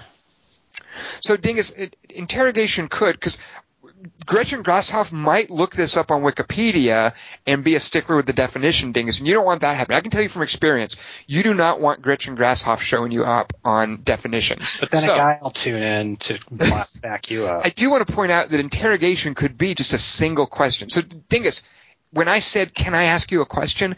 that was technically an interrogation. Uh, So, do you? So, basically, what I want to say is, do you have anything to say to head off some shenanigans Kelly Wand might pull by further elaborating. Uh, I, I would just say, and I would ask you to to uh, honor the spirit of this because Yeah, uh, I got the idea while watching Equilibrium Ah, when uh, Christian Bale is in a room with the lovely and incredible Emily Watson. Emily Watson, Yes. and he's uh, questioning her, and it's a back and forth questioning session in a room. So I would like you to uh, to respect the idea because I think everybody knows what I mean when I say your favorite interrogation. Hold on, hold on, I have to write a few down that are just. I'm, I'm just thinking of scads of them. This There's going to be a lot of ties. can we change this from a three by three to like a three by ten? Yeah, go ahead. It's just three by. There's so many good ones because in movies There movies, really are. there's it's it's dra- it's like free drama because you just have to have people talking to get dramatic tension. So it's and it's like less boring than a courtroom scene too. Right. Yeah. Uh, all right. So people. what's that, Wand? Well, you can, it can turn violent too.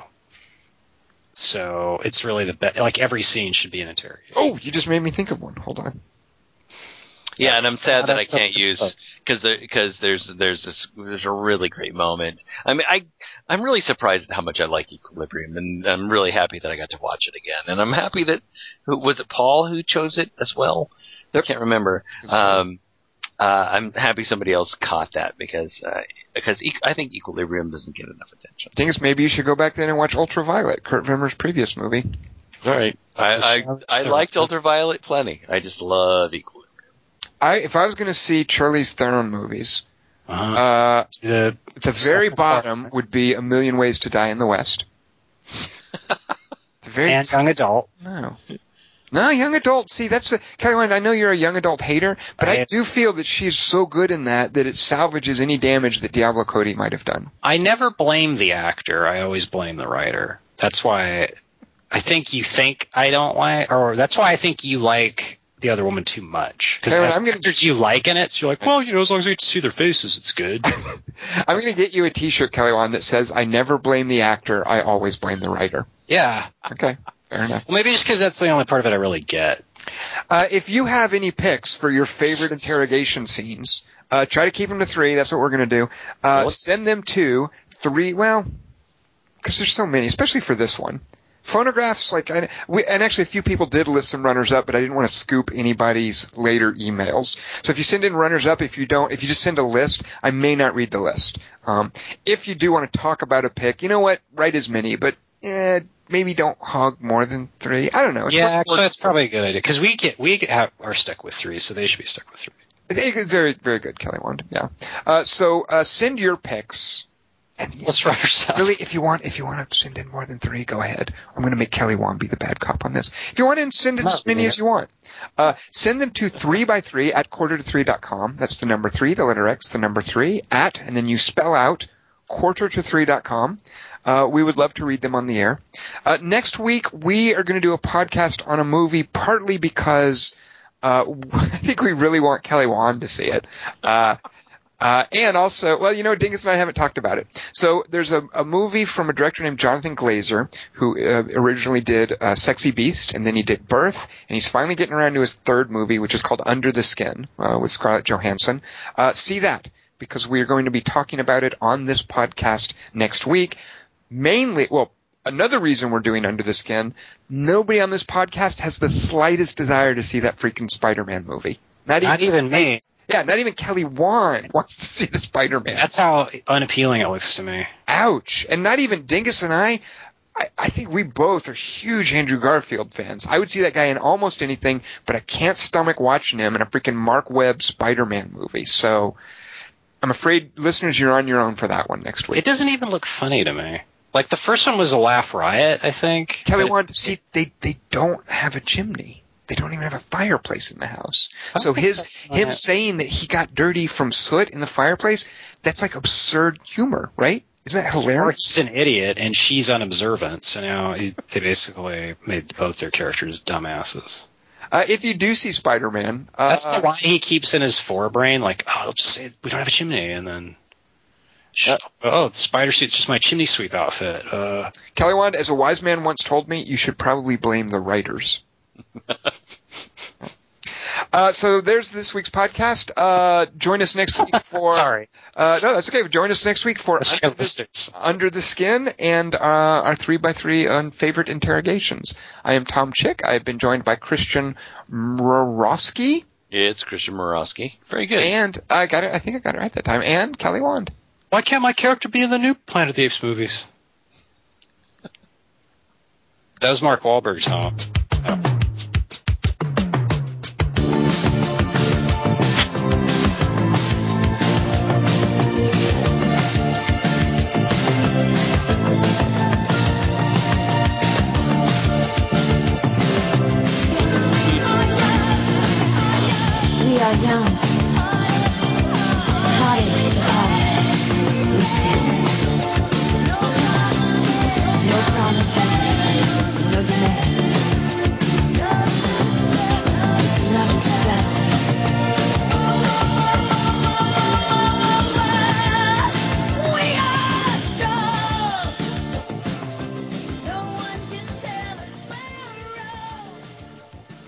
Well, Dingus, by airplane, I probably should have said Miller's Crossing.